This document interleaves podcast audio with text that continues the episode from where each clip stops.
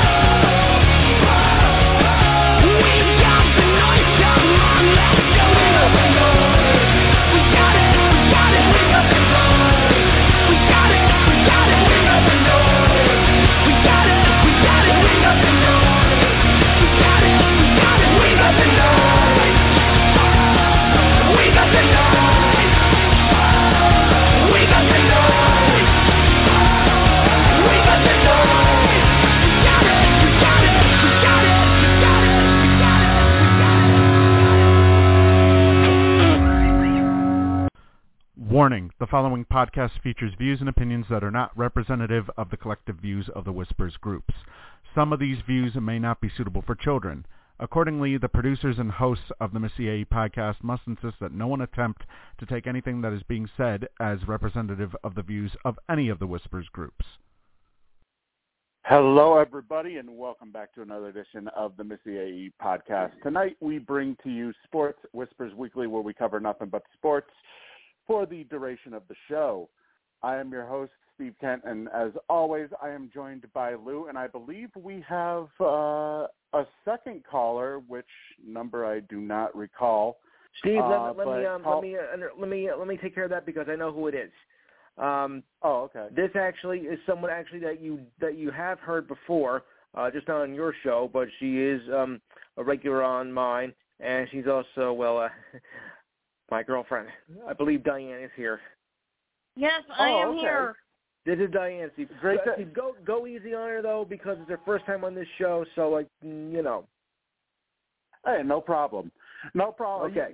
Well, for, first off, first off, Diane, uh, welcome to the show. Uh, I'm glad glad to have you on here. Uh, new callers are always welcome. Uh, so we do. Lou may have already told you this, but we uh, we host uh, or we do uh, Sports Whispers weekly every Saturday night from 9 p.m. Eastern to well, uh, the on-air portion is until 11 p.m. Eastern, but then we do an extra hour afterwards uh, that gets recorded for uh, for the archives only. Uh, but yeah, it's great to have you on here. Um, I know I know I've uh, Yeah. I've talked I've talked with you and Lou on uh, on the other show uh, Mhm. for the last for the last couple of weeks, and it's great to have you on. Thank you. And I've been a part of this now for almost for over five years. wow. Yeah, it's uh, it's definitely it's definitely been a uh, actually it might be more than five years, Lou. I think because Okay, 5 I'm, and a try- I'm trying to recall. I'm trying to recall. I believe.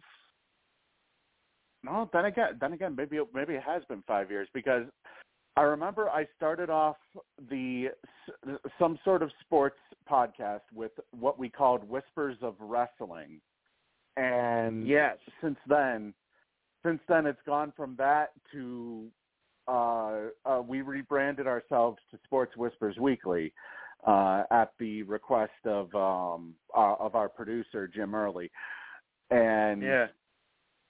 yeah. Uh, since since then, obviously you joined you joined us, and uh, Yeah. we've uh, we've been going we've been going ever since. Yeah. And Jim's a nice guy too, Di. Jim Huh? is on the show too. He oh, comes no, on occasionally. No, he's Okay. Yeah, he comes on he comes on occasionally. Uh, fir- first off, uh, Diane, are you are you a uh, are you a uh, reality TV fan of any kind? I like watching cooking shows if that counts. Like, have you ever seen Survivor or Big Brother? Um, no. But I have seen Dancing Oh. with the Stars and The Masked Singer.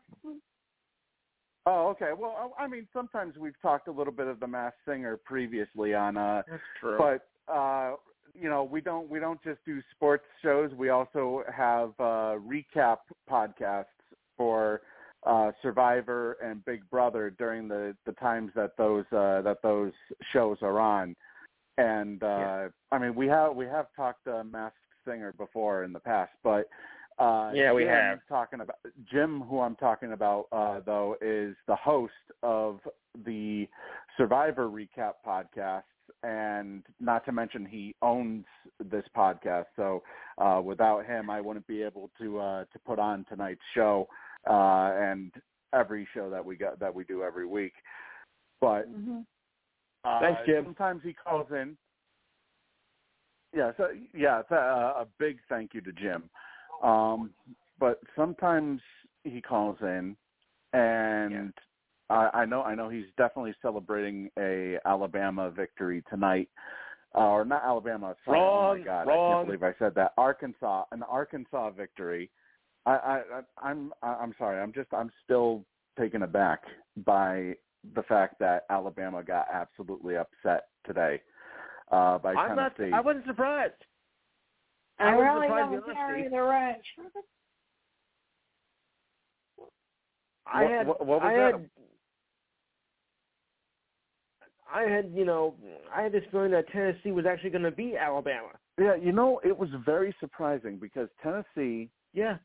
they were pretty much in the thick of they they were leading, I believe, for a majority of the game, and all of a sudden, Alabama started coming back, and everybody was like, "Okay, here we go. Figured. Alabama's, you Mhm. know, Alabama's going to take over, and you know, pretty much it'll be Alabama, uh, Alabama, a typical Alabama victory."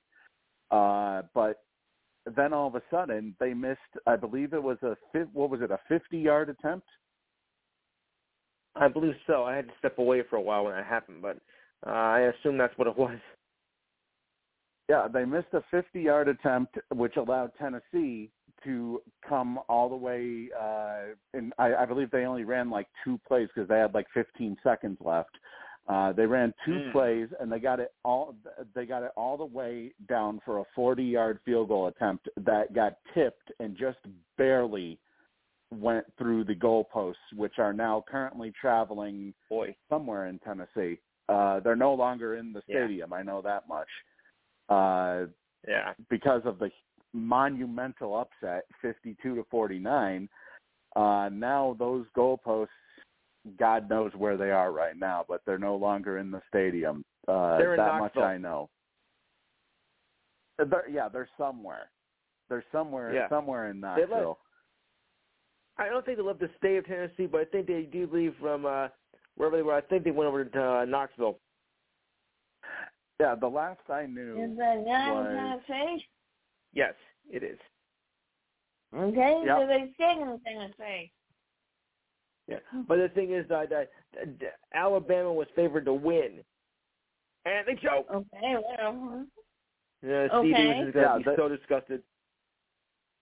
They were favored. They went as high as about nine points, I believe. Red was Too Uh, high, too for- high. for That's Alabama. yeah. It doesn't really matter to me who wins. She's neutral. Yeah, Yeah, I mean, at the at the same time though, uh, at the same time though, Diane, everybody loves to see Alabama lose. You know, wh- Yes. because Alabama has been has been this uh, this prized team for the past what decade, decade and a half, I think. Ever Yeah, since Nick Kind of like Saban Nebraska took was in over. the nineties.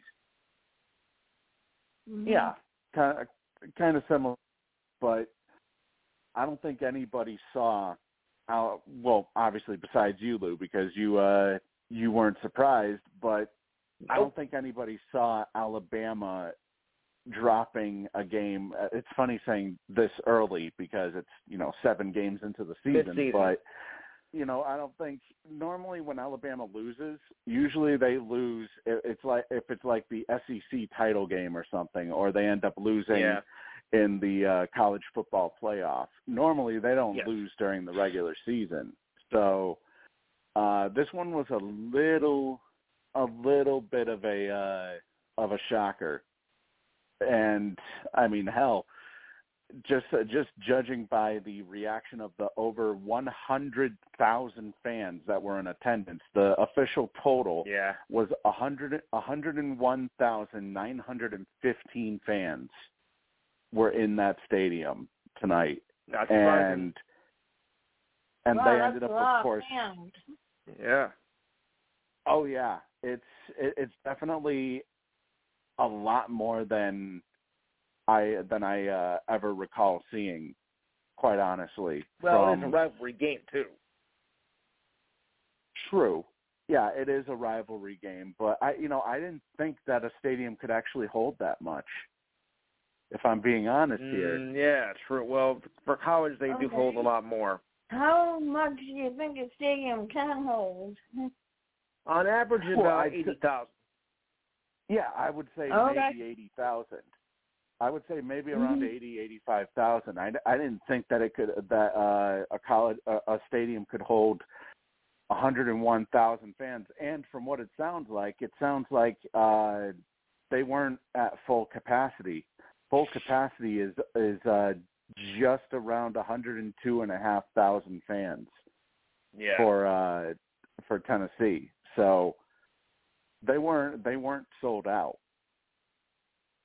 Hmm. hmm Okay. But uh, But I can I can regardless just to my of- co-host right now. Alabama lost. Oh boy. Sorry. Oh, I know, I, I, I know. That is Steve a was, good uh, impression of him. I know. I know. He's gonna kill me when he hears I know. this. I know. Steve was uh, Steve was beside himself when uh, when we were talking as Oh, this he's was crying going his on. beer right now, man. Forget it, he's crying his beer Oh, right I- now. I'm sure he probably is. it's kind of like me But I hate right to now say I told you so. Yeah, it's you know it's kind of like me right now watching the Boston Bruins, thinking that we're gonna that uh, this is gonna be a no-brainer win against the uh, Coyotes, and yet the Coyotes have somehow The tied it up. So Well, I can think speak for Yeah. Diane because right now the Devils are losing. to the Red Wings. Oh, God. Didn't you tell me this? Yes. Yeah. The Well, I the Devils game on, currently Who are currently down playing? four to two. Currently Yeah. down Who four to two against Hold on. De- at Detroit. uh, the yeah the Oh. Red Wings.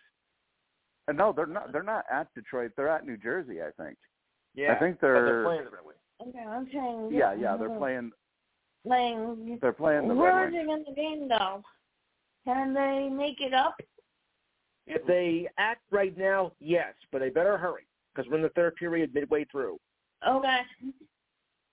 Okay. Yep. Uh, actually, as a matter of fact, the they got about fourteen forty left in the third, with uh, goals Okay. from uh, Miles goals from Miles Wood and Dougie Hamilton uh, currently for New Jersey. Uh, Detroit has goals from Dylan Larkin, David Perron, uh, Jakub Vrana, and Ben Chiarot.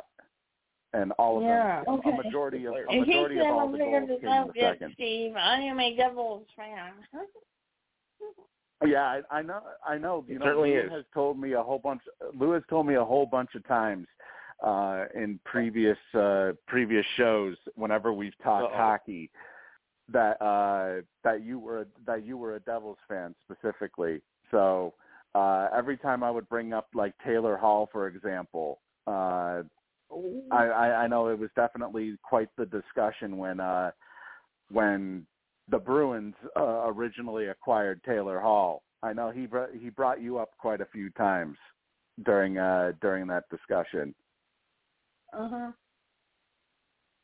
But you know, it's it's it is the beginning of the regular season, so I mean, obviously New Jersey is zero and one right now. Uh, Detroit is one and zero. Boston is one and zero. So I mean, obviously, you know, two games, two games into the season, too, way too early to tell exactly uh, Sure. where things are going to go. But you know, honestly, looking at looking at New Jersey, I I'm expecting a lot better from Vitek Vanacek in that. So I'm kind of surprised that uh Vanacek is just getting lit up right now by uh by Detroit. Mhm. Oh, here we go. That's the second. That's the second waved off goal by the by the refs here. Let me guess. Another goaltender interference. Yep. Yeah, kind of looks. The Devils game. Oh no, never mind. It wasn't goaltender interference. That that wasn't even a goal. I don't know. I don't know why. I don't know why they're making such a big deal of it. Uh, but anyway, so you know, some uh, taking a look at some of the goals, uh, some of the scores from around the league. Obviously, uh, Coyotes and Bruins tied at three with about uh, a little less than 14 minutes to go. Uh, Red Wings and Devils. Uh, Wings currently lead four to two in the third. The Penguins have trounced the Tampa Bay Lightning tonight, four to one, uh, with Wow. about 10 minutes to That's go in the third period. I was It is. expecting the It's- I was expecting the Lightning to win that game. Yeah, it is very surprising, especially considering Steven Stamkos is already off to a hot start. But, Uh, tonight he has his uh, his fourth goal already in three games, so it's Wow. kind of surprising that Tampa oh, he's not the is goalie. Yeah. That that Ta- Tampa seems to be really faltering uh very early on this season. And I don't know, you know, uh, Lou, we talked about it quite a few times uh during the Stanley Cup run last year. You know, maybe perhaps maybe perhaps fatigue plays a little bit of a factor. Fatigue does You play a factor. Oh yes. Well, not, you know, not just fatigue, but you, you know, you know. Go ahead, Diane. I don't imagine it would. Yeah, but you know, uh, not just fatigue, but uh, when I say fatigue, I mean like the Stanley Cup hangover. Uh, I mean, let's face it, the light the Lightning have been in the Stanley Cup Finals the last what three, four years, something like Yes. that. So eventually, that all has to come around and you know ultimately uh, even out. It, has to basically bounce back at some point and bite them, Yeah. which technically that's what we've seen here uh, with the Tampa Bay Lightning. So, I mean, obviously it's an early it's early on in the season. Uh, I am kind of surprised though that the Penguins are starting off strong early on, considering they, I mean, well they demolished the Arizona Coyotes in Game One, and now they're they're making an example out of the Lightning in Game Two. So, uh, Yeah. Penguins are definitely off to a hot start. And I find that funny considering the fact that they're owned by Fenway Sports, which is uh, the same exact uh, company that owns the Boston Red Sox. And Mm. uh, so H- Henry Henry has decided that he'd rather spend money on uh, on hockey and soccer now as opposed to spending money on the team that you know made him who he is in the uh, world of Mhm. ownership. Uh, some other scores around the league: the Ottawa Senators one-to-one tie with the Toronto Maple Leafs in 12 minutes to go in the third period. And by the way, the Maple Leafs uh, they are already without their goaltender Matt Murray, who is already going on long-term injured reserve with an adductor injury. And, and Injuries play a factor also. yes, they do. Oh yeah, oh yeah, they definitely do. Uh, matter of fact, let me bring up the list here. I have the uh, NHL pu- uh, put out a list of projected lineups for tonight's games, and I mean, just taking a look at some of the injuries already throughout the league. Riley she uh, Riley Sheahan from the Sabres was out today with a muscular issue. Uh, let's see, the Canucks, they were without Travis Dermott with a concussion. Tyler Myers and Ugh. Ilya Mikheyev both had undisclosed injuries. The Flyers, I mean, hell, you just just think of of of any Flyers player, and they're on the injury report. I mean, Sean Couturier, Owen Tippett, Rasmus Ristolainen, Cam Atkinson, Felix Sandstrom they're pretty much maybe maybe the most banged up team currently in the league right now. Yeah. Uh, you know, j- just to, just to name a few more players, uh, players like Jakob Chychrun, Andrew Ladd, Jake DeBrusk, Brad uh, Brad Marchand, Matt Grzelcyk, Charlie McAvoy, Cam Talbot. You know, there, there's injuries are already piling up, and it's only the second game of the season the second or third, depending on what team uh, what team is is playing. But still, you know, this is it's it's not looking good right now for injuries uh, early on in the Yeah. season. But I guess it's to be expected. Yeah. Are any of the Devils on that list? Uh, let me check. Actually, Devils, Devils, Devils, Devils. Where are the Devils? Uh, oh, okay. Here we go.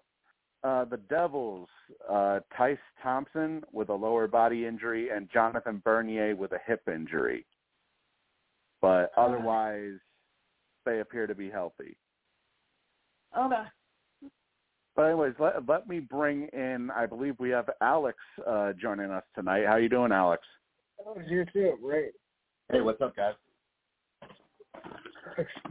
Uh, going going good, Alex. We have uh, we have Lou, and of course you know Diane uh, from from the other Yeah. show uh, joining us Oh, tonight. And you know we we've been talking about the early start to the NHL season and the fact that injuries have all of a sudden now started to pile up, uh, which is quite frankly, you know, kind of alarming, especially when you consider it's very early on in the season.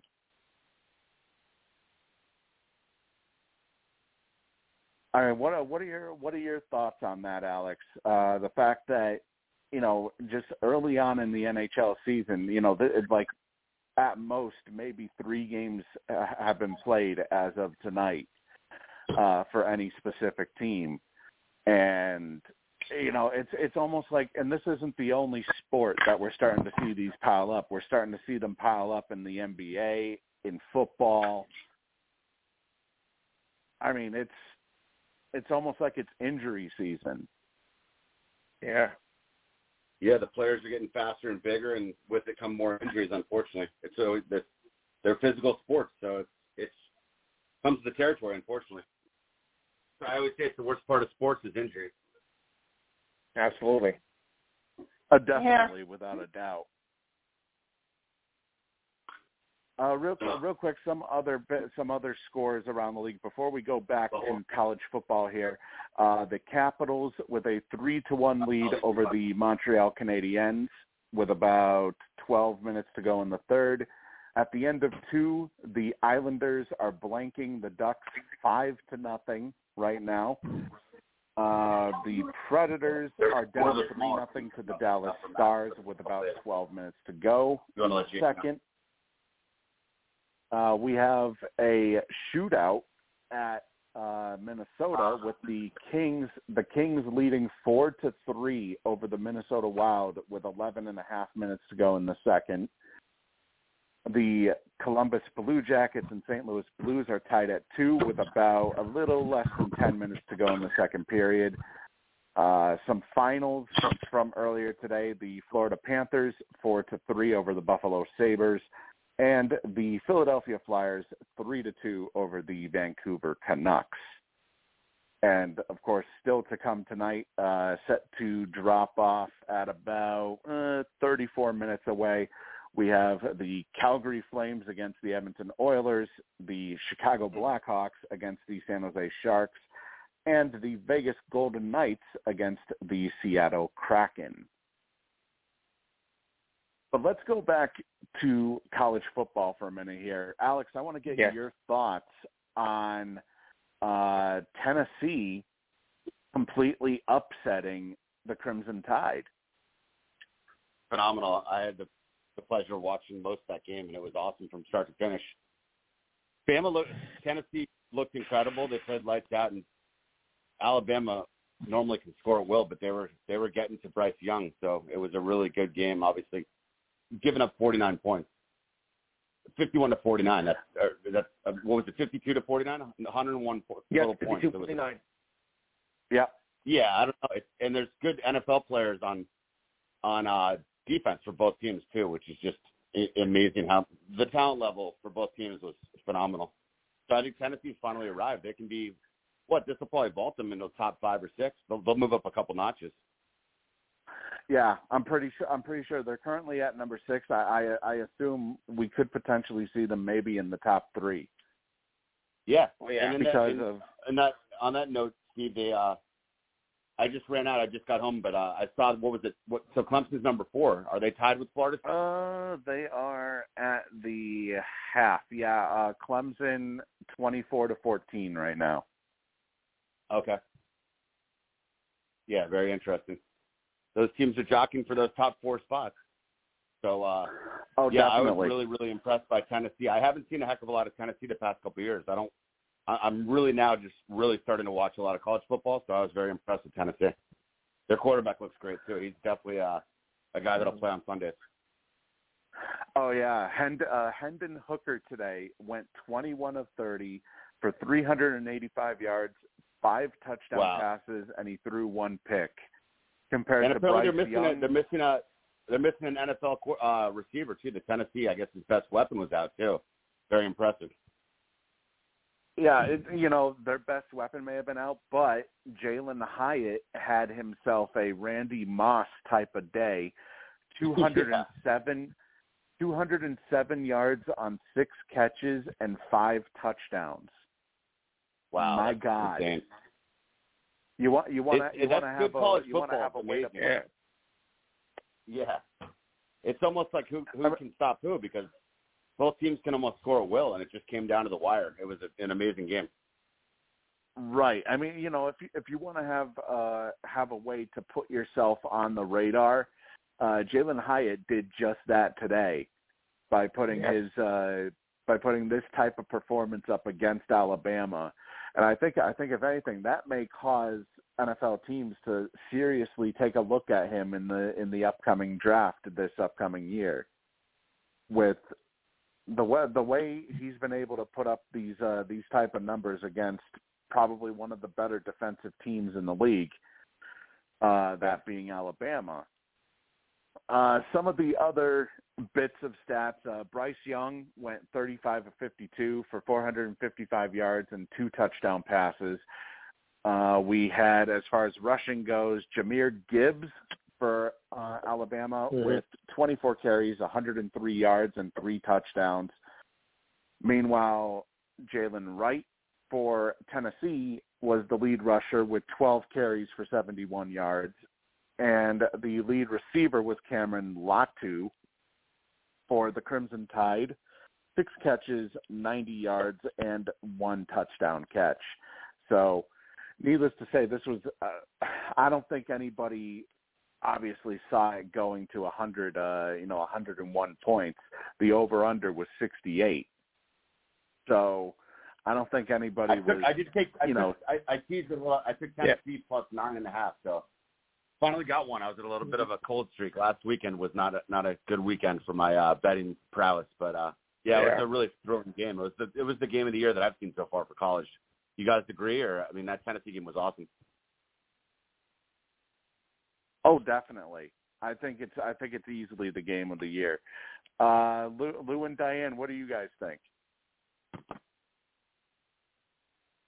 Well, I mean, like I said before, I mean, I wasn't surprised by by uh, the loss of, of Alabama. I mean, Tennessee's a strong team. They, they're, you know, they're, they're real, I think really that you know Tennessee was you know under was under was underrated. I mean, everybody's always thinking Alabama is going to be you know walking over every opponent. You know, I think they just hype. I think they just hype them up.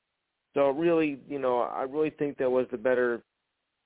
You know, Tennessee had had all the right uh, all the right moves which I thought was going to happen. I mean, nine and a half. I think it was a little bit too high for Alabama to be honest with you, knowing this game. I mean, you know, Tennessee is a strong, uh, strong defensive team in the top ten. So I think maybe they um they got more than they were asking for. Tennessee's a very strong team. Yeah, they really are.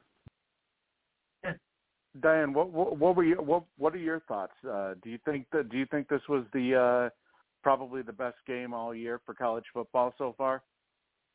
Yes. I do too. It's definitely it, it was definitely the the most high scoring game. That much I that much I know.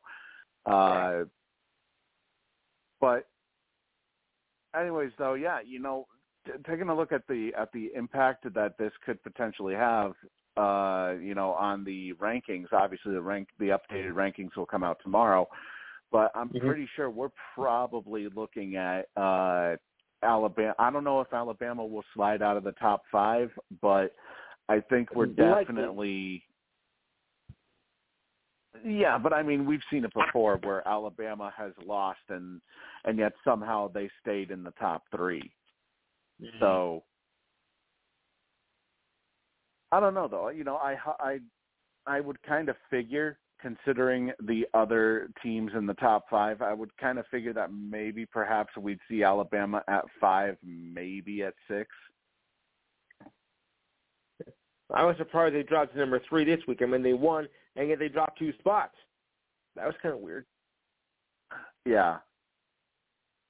Yeah, it's it's definitely uh I I, th- I, th- I think though I think it's because of the fact that, you know, obviously Georgia Georgia's been number 1 for pretty much the entire year so far Yes. and uh let, let me see, wait a minute. Who was number number 2 was Ohio State, right? Ohio State. Yes. Okay, yeah. It's you know, I I They I'm, look I'm incredible still too. I mean, I, I'm not dude, I'm I not mean, I'm not buying into Ohio State though.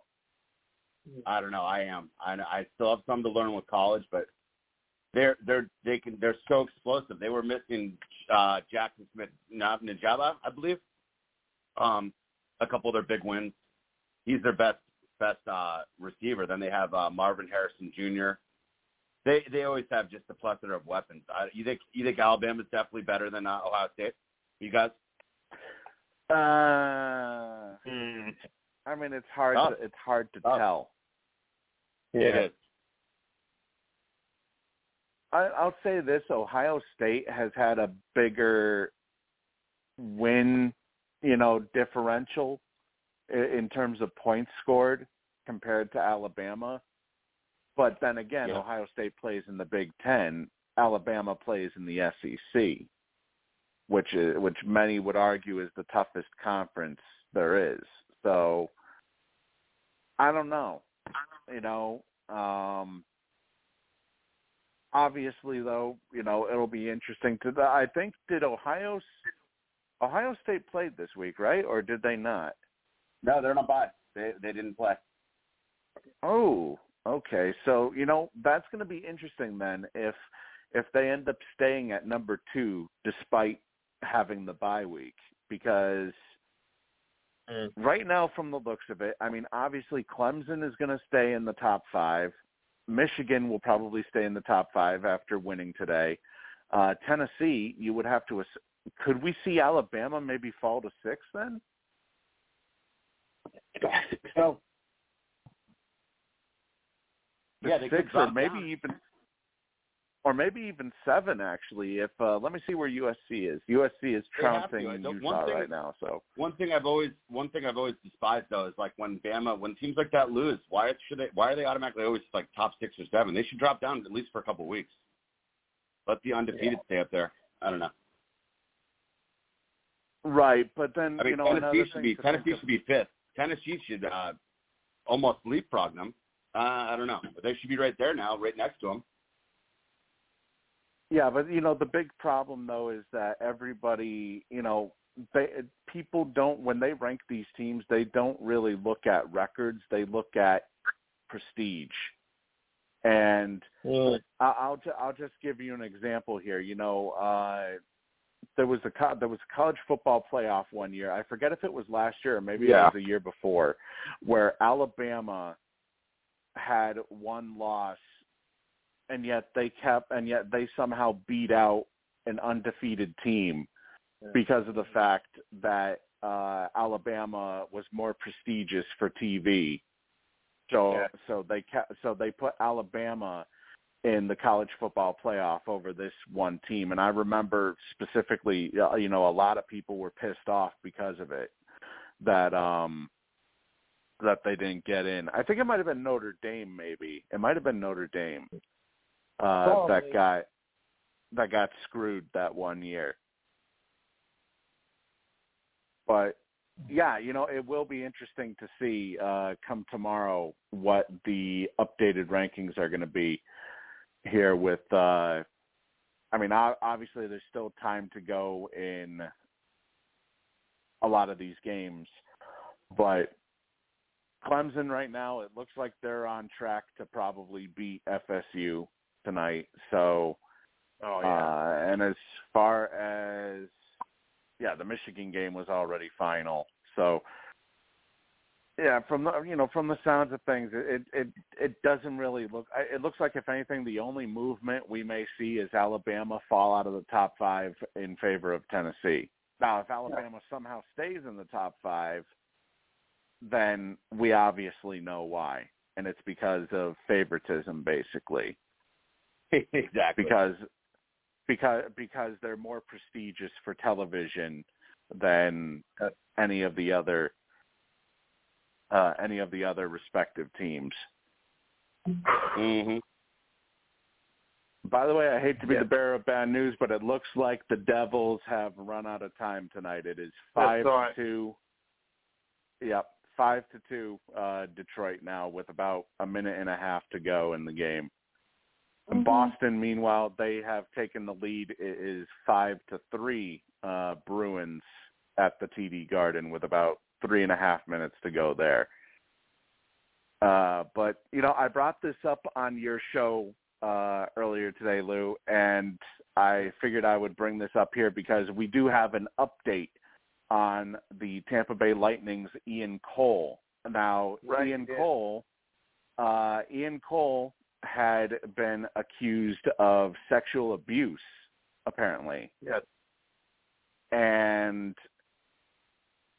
after trying to get in contact with the accuser, uh, the NHL released a statement today saying that uh, they concluded their investigation into the anonymous allegations posted on social media against Tampa Bay Lightning defenseman Ian Cole, having found no evidence to substantiate the allegations.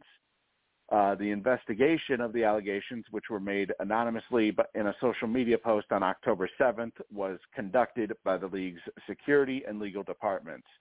The investigation included two separate interviews with Mr. Cole, as well as interviews with NHL club personnel and other individuals with potentially relevant information. Further, the investigation included a detailed review of online and social media, public data, and court records and law enforcement checks. And in addition, despite attempts by the league to make contact with the anonymous source of the social media post, those efforts were unsuccessful. On the basis of the foregoing, the National Hockey League now considers this matter closed. So here's what I have a problem with is the fact that Okay. uh, the team, the Tampa Bay Lightning, suspended Ian Cole while this matter was ongoing, with there not really being any charges against him. Now, I, I, you know, I realize it's better to be safe than sorry for the organization, but Yes. I mean, the guy, uh, uh, they suspended him based off of a allegation made on an anonymous social media account, on an anonymous Twitter account. And, you know, there wasn't really anything for them to go off of. So, I, you know, it's, it's very, it's very hard to, uh, you know, to really to really basically look at the league here. And i mean i mean obviously the league you know did the did the right thing by you know they tried to contact the victim uh the supposed victim and didn't get anything out of it so i mean honestly you would think that if the woman was serious about this that she would you know she would have uh she would have cooperated Yeah. with the league the fact that she the fact that they couldn't even get a hold of her kind of makes me think that that she was making the the situation up here It sounds a little peculiar. i mean what what is everybody's thoughts on this uh on this situation This is the first I'm hearing about this situation. Sounds very strange. You know, I, I think she's, I think she's, I think she's covering up something, and I think she's just, you know, looking to get, looking at a paycheck here. right yeah now Yeah, it it's, smells pretty. I, i've actually no, yeah. it seems pretty, pretty. Seems pretty shady to me. It is. Now I do I do have her original accusation that she uh that she had posted on on Twitter. Uh so I mean it's a very long situation it's a very long uh description. So just to basically sum it up, uh she claimed that she was groomed by Ian Cole for four years, starting when she was a minor in high school. Uh, her first sexual Yeah. encounter was when she was a minor in high school. She had, or he had been playing in the NHL for a few years at that point. He was very well aware of her age uh, and that she was a teen in high school. He apparently pressured her into having sex with him, even though she had made it very clear that she didn't want to. He would not take no for an answer. She was too young to understand uh, at the time that pressuring someone uh, was sexual assault. Uh, basically, apparently he had sought out her number from a friend and he continuously asked to see her again. Uh, basically, um, she li- she outlines stuff that he would pressure her to do, uh, such as uh, refusing to wear a condom, and apparently uh, he she she also accused him of of doing it as a way to humiliate her uh, by saying he would only wear one because you're and and I quote you're probably riddled with STDs. Uh, while she was in high school, he would apparently I was just gonna say that's classless. go. I mean, Jesus, classless. Mm. Sorry, continue. Very. Uh, so, so she she also said when when she was in high school, he would ask her to leave school and meet up with him in the hotel room that the NHL was paying for in her school uniform. Uh, on a few occasions, he also reportedly asked her to bring other girls from his high from her high school with him or with her, which she ended up refusing to do.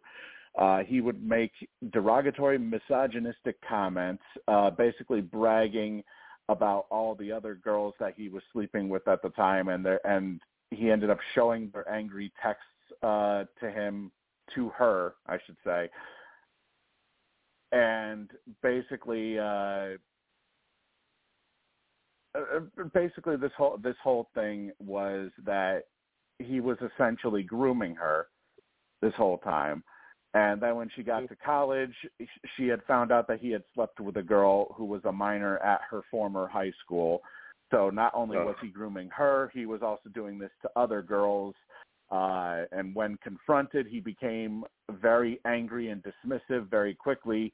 Uh, basically, she claims that he then tried to manipulate her and one of his years later one of his former NHL teammates had told her that Ian had bragged about sexually assaulting her as a minor uh the first time uh the first night we first met to the to his teammates.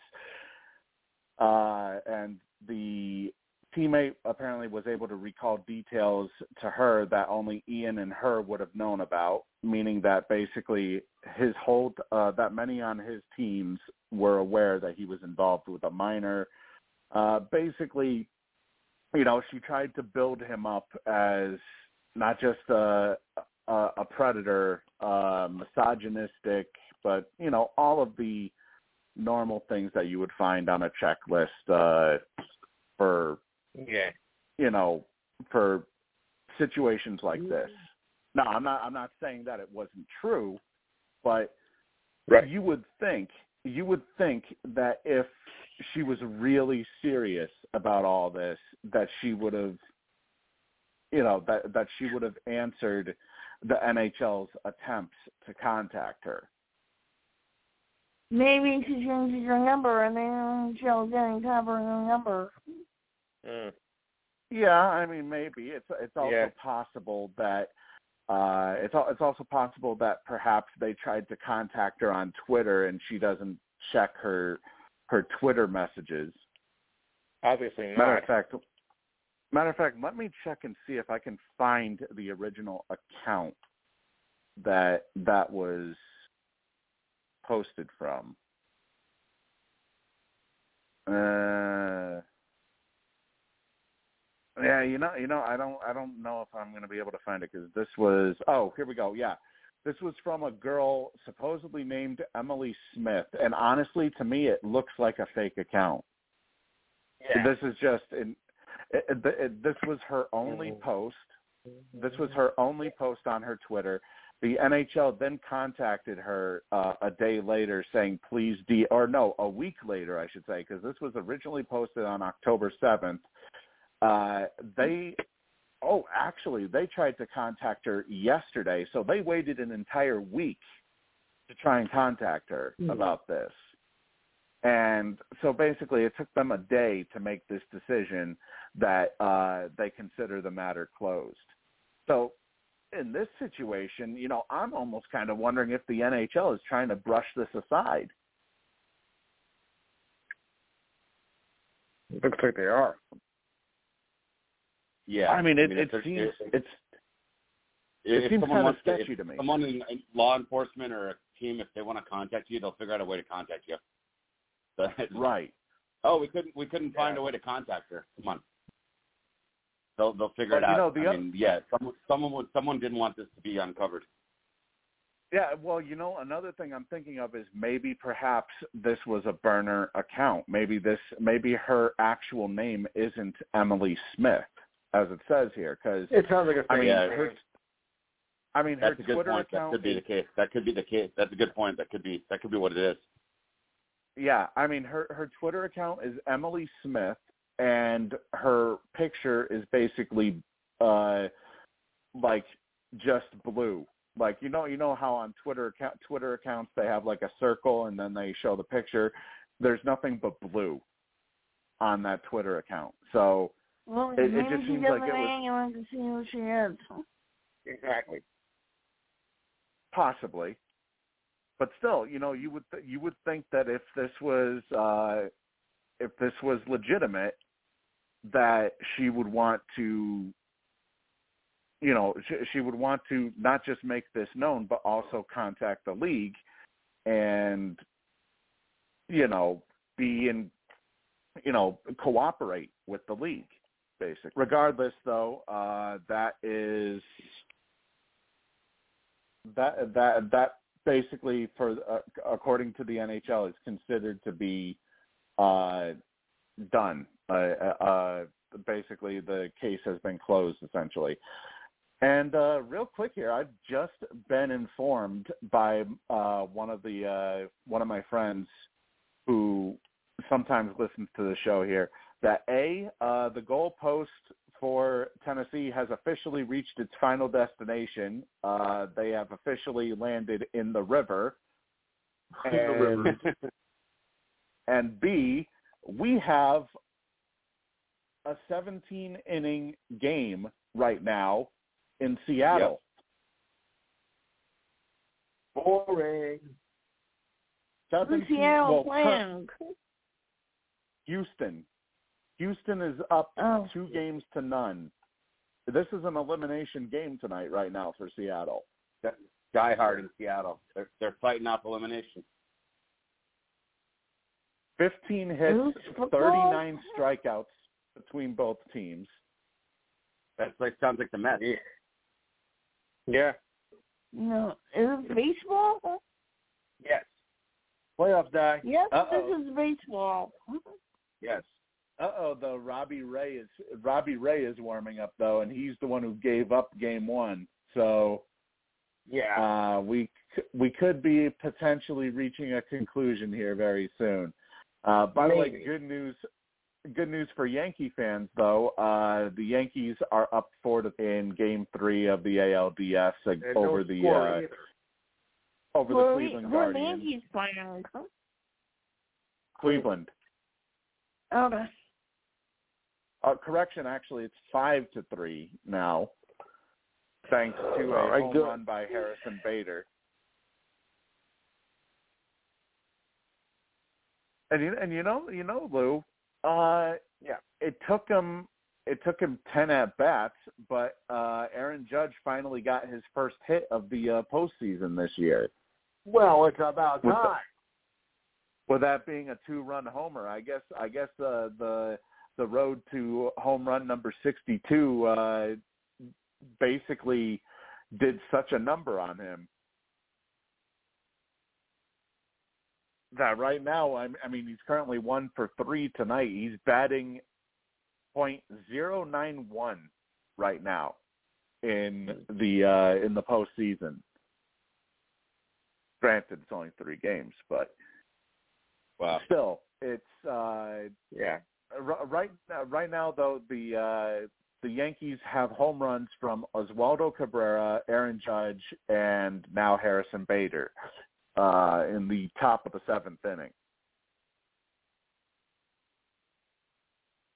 And I do have to say this though, in regards to the Yankees, uh, Isaiah Kiner Falefa, uh, yeah, there's a liability there at shortstop. I don't. I, I I can't recall how many defensive mistakes I've seen him make uh, since taking over as the Yankees' primary shortstop. But it makes me wonder how is this guy better than Volpe, who is down there rotting away in AAA when he Yeah. should have been called up. Uh, he should have been called up by now. Must not be quite ready. Nope. Well, you know, it makes me it makes me wonder, and I know uh, I know there's been other Yankee fans on Twitter who have been saying the same thing. You mean to tell me that Isaiah Kiner Falefa is a better option than calling up Anthony Volpe? Mm. Which I mean, I get, I get it. He's a rookie, but still, you know, uh, he originally was supposed to be called up at some point this season, and he never got the call up. So but all right, it, it was a rough start uh, originally for uh, Luis Severino tonight. He he threw Yeah. I think it was 31 pitches in the very first inning, and somehow was able to make it all the way to five and two thirds innings, despite having pitched a good two to three innings worth in just the first inning. But overall, though, I mean, a pretty good night for Severino. Five and two thirds innings, uh, three runs given up, six strikeouts, eight hits. Uh, we had Trivino come in for the final out of the sixth inning there, uh, where he only gave he gave up a hit, which I think was the other run that was charged to Severino, I believe.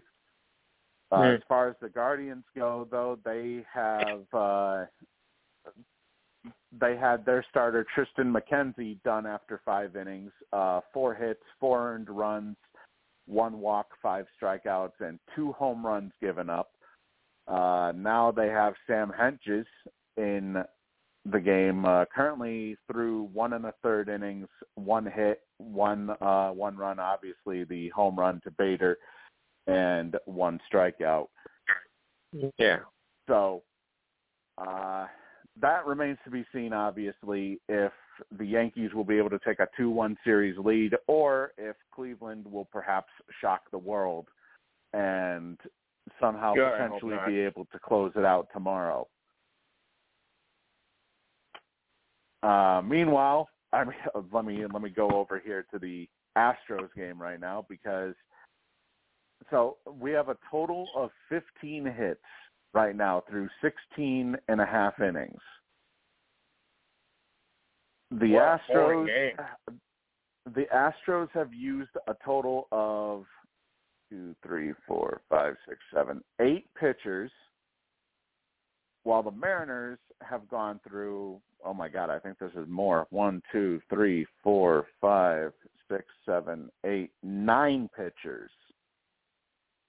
And what's you know what's what's odd about this is the Astros ace or you know, no no his their former ace I should say uh, Lance McCullers Jr. went six and two thirds, or or he he went six innings, giving up two hits, uh, walking two and striking out seven.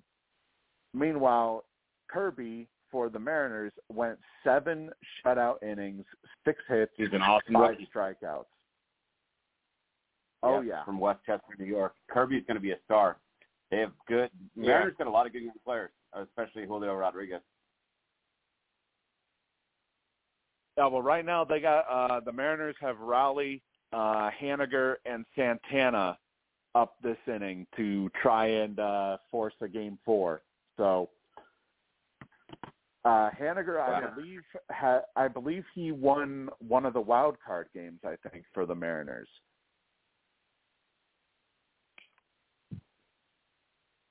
So obviously, you know, this is uh, this is something uh, to keep a watch of here. Uh, currently, anybody anybody who's wondering, it's still on TBS with uh, the Yankees in Yeah. Cleveland uh, moving over to TNT. And who knows? By the time the Yankees are over, maybe this game will still be going. Yeah, pretty much. And meanwhile, uh, currently ongoing. Actually, this uh, this one just Mhm. started, I believe. The uh, L.A. Dodgers and the San Diego Padres have just Mm-hmm. started with the Dodgers looking to stave off elimination there. But uh, we did have uh, Atlanta officially relinquishing their I uh, don't believe it. their World Series run today by a score of eight to three to the Philadelphia Phillies. All right, cool. I mean, you know, let's start off with you, Lou. You know, what what are your thoughts on the Phillies seemingly making it to the to the NLCS for the first time since 2010? I'm in shock. I'm in complete shock. I thought there was no way that the Phillies would would, would do it. Mean, Atlanta had a powerful lineup, and Phillies just took advantage of it. I mean, I'm just I'm just stunned. You had a powerful lineup with with Atlanta. Who did the Phillies really have? They didn't really have anybody. Well, okay, Harper, but I wasn't expecting expecting much. I mean, I think it's just like the biggest upset we've had in these playoffs so far. I'm still trying to figure it out. Right. I mean, you t- you Yeah. they held I'm like the they held I mean, Atlanta. It was weird enough that the you know the Phillies you know won the first round. Right. And they held off Atlanta to only four hits. And what, Yeah. what kind of hurt Atlanta, I think, as well, is the fact that Charlie Morton had to leave early due to an injury. Uh, I believe he took a liner off of the arm, I believe. So uh, that that was uh, they had him throw a couple of uh, warm up pitches after he faced like two more batters, I think, after that and uh Brian Snitker didn't like what he was what he was seeing from his uh Yeah. from his uh, starter. So they ended up pulling Morton after two innings and then they brought in Collin McHugh and from there, you know, the it was basically game over for Atlanta essentially with uh Philly really, really coming to play today. Brandon Marsh with a three-run homer. JT Realmuto making history in Major League Baseball, the first player, the first catcher to ever hit a inside the park homer in the postseason. and it's never it's, it's that. It's amazing when you think about it. The fact that he's the first catcher out of all the years that we've had playoff baseball, he's the first Yeah. catcher to ever do that in the postseason. Yeah. Wow. Uh, we also, and we also we also had uh, home runs, uh, or we had a home run from Bryce Harper as well in the eighth inning to pretty much seal the victory, uh, and to seal the series for the Phillies. So now the Phillies await the winner of L.A. and San Diego. I mean, th- you know, think about this, guys. How odd would it be to see an NLCS between the Phillies and the Padres? Weird. I'll say right now, no one's going to be interested.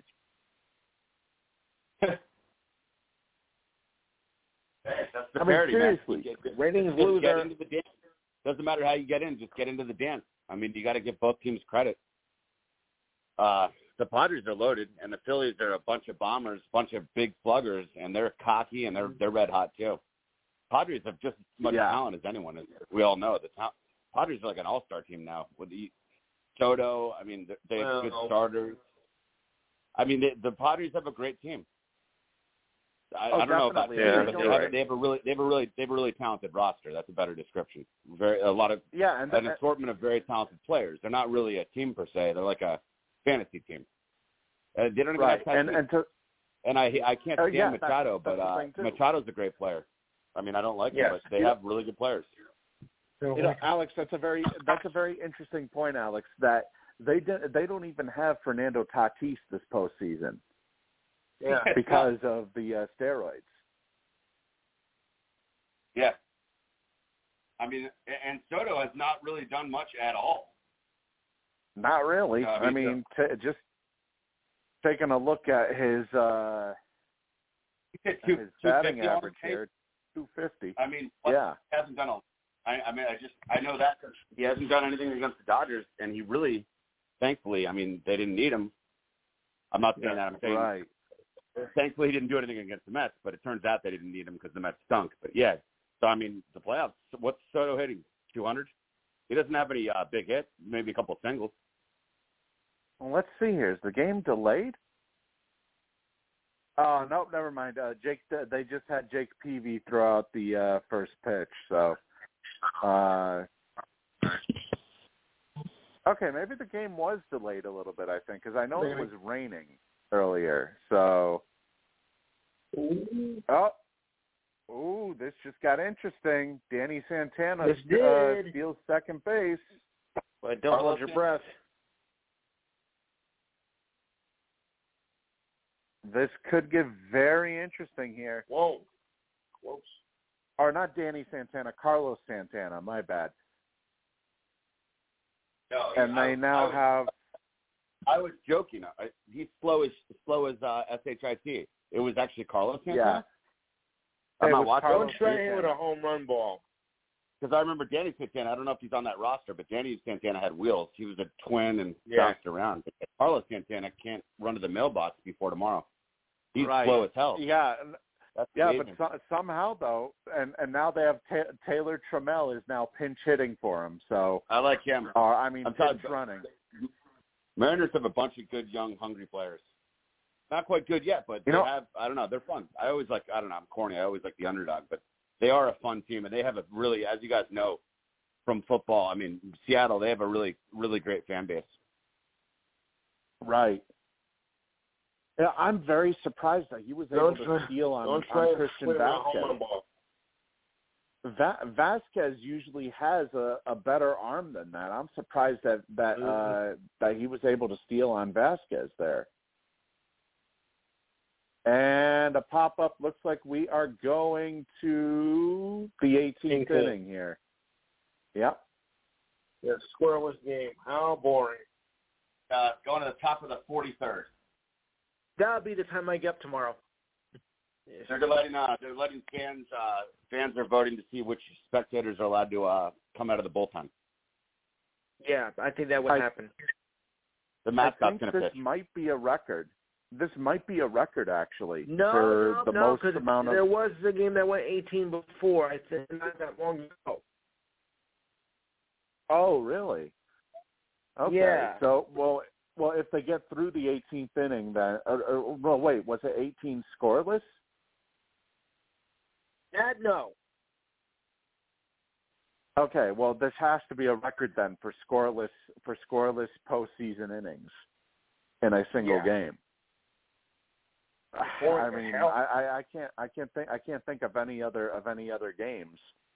I know they had a extra innings scoreless game earlier this year. Uh, earlier uh, this uh, during it was during the uh, wild Last card week. series.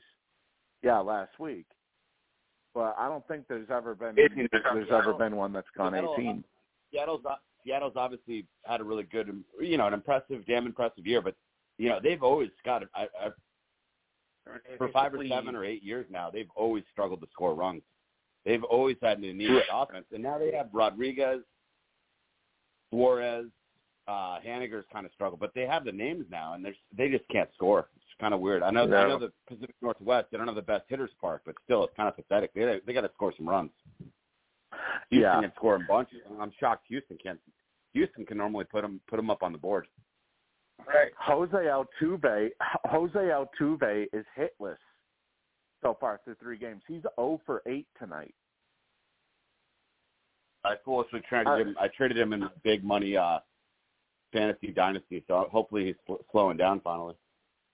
He's like Trey a. Mancini Trey Mancini is also hitless in three games He's really- so far. Yeah. He had a pretty bad year. Remember they they held him off the uh, first round roster. I think they did. Right. Yeah. Well, no, I love no, him, but he's didn't play in definitely uh, he's seen he's seen better days. I love him, but he's kind of slowing down. It seems like.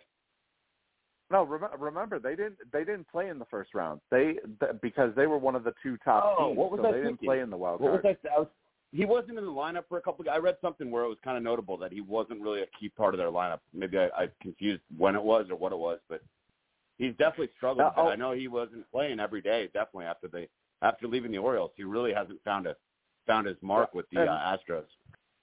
Yeah, and th- this is officially uh, a histor. It is officially postseason history because it's the first game in postseason history to be scoreless through at least 17 innings. So this is a record tonight. Will anyone ever score? I mean, they got they got to at this point. They're they're approaching having played two straight games right now. So Yeah. Something's got to give at some point. Otherwise, they're going to run out Yeah. of players. Wake me up when it's over. It's a wake me up before you go go. Yeah, it's a war of attrition. Yeah.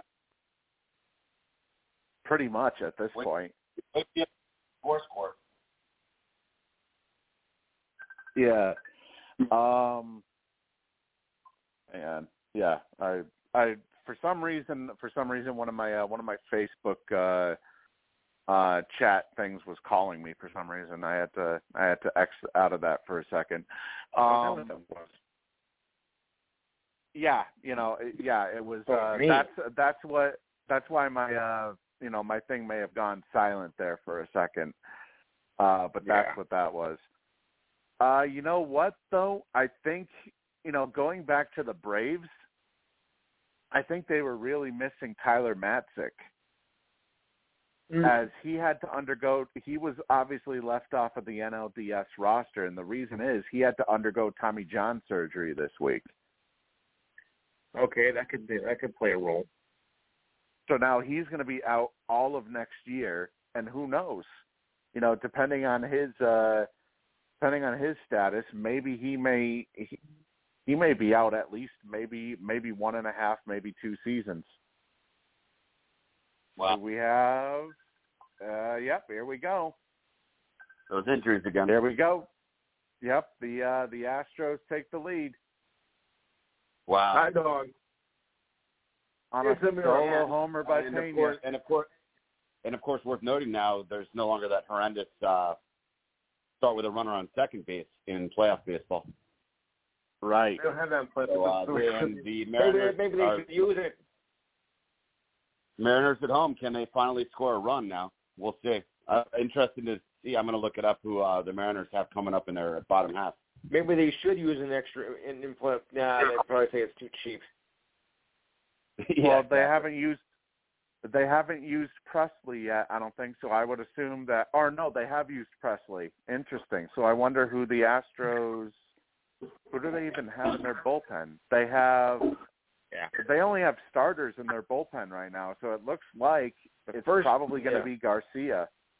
It's probably going to be Garcia, who's already thrown four innings uh, in in relief tonight. It's probably going to be uh, Garcia that's going to be out there for the uh, for the bottom half of the, The inning. first to play, the first bullpen to be depleted loses.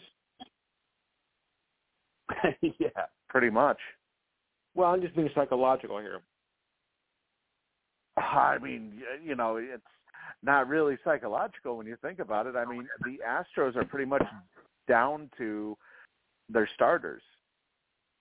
Well, I think they got, they got Chris, money in who works from the concession stands and the parking meters to uh to fill in with uh, if it goes any further. I mean, the only the only pitchers that are remaining that are available are Verlander, who only went four innings, uh, Valdez, who pitched I think last night, uh, Christian Javier, who pitched an inning and a third. Well, I guess maybe they could use Christian Javier, uh, and Yeah. Jose Urquidy, who has yet to pitch this series. So.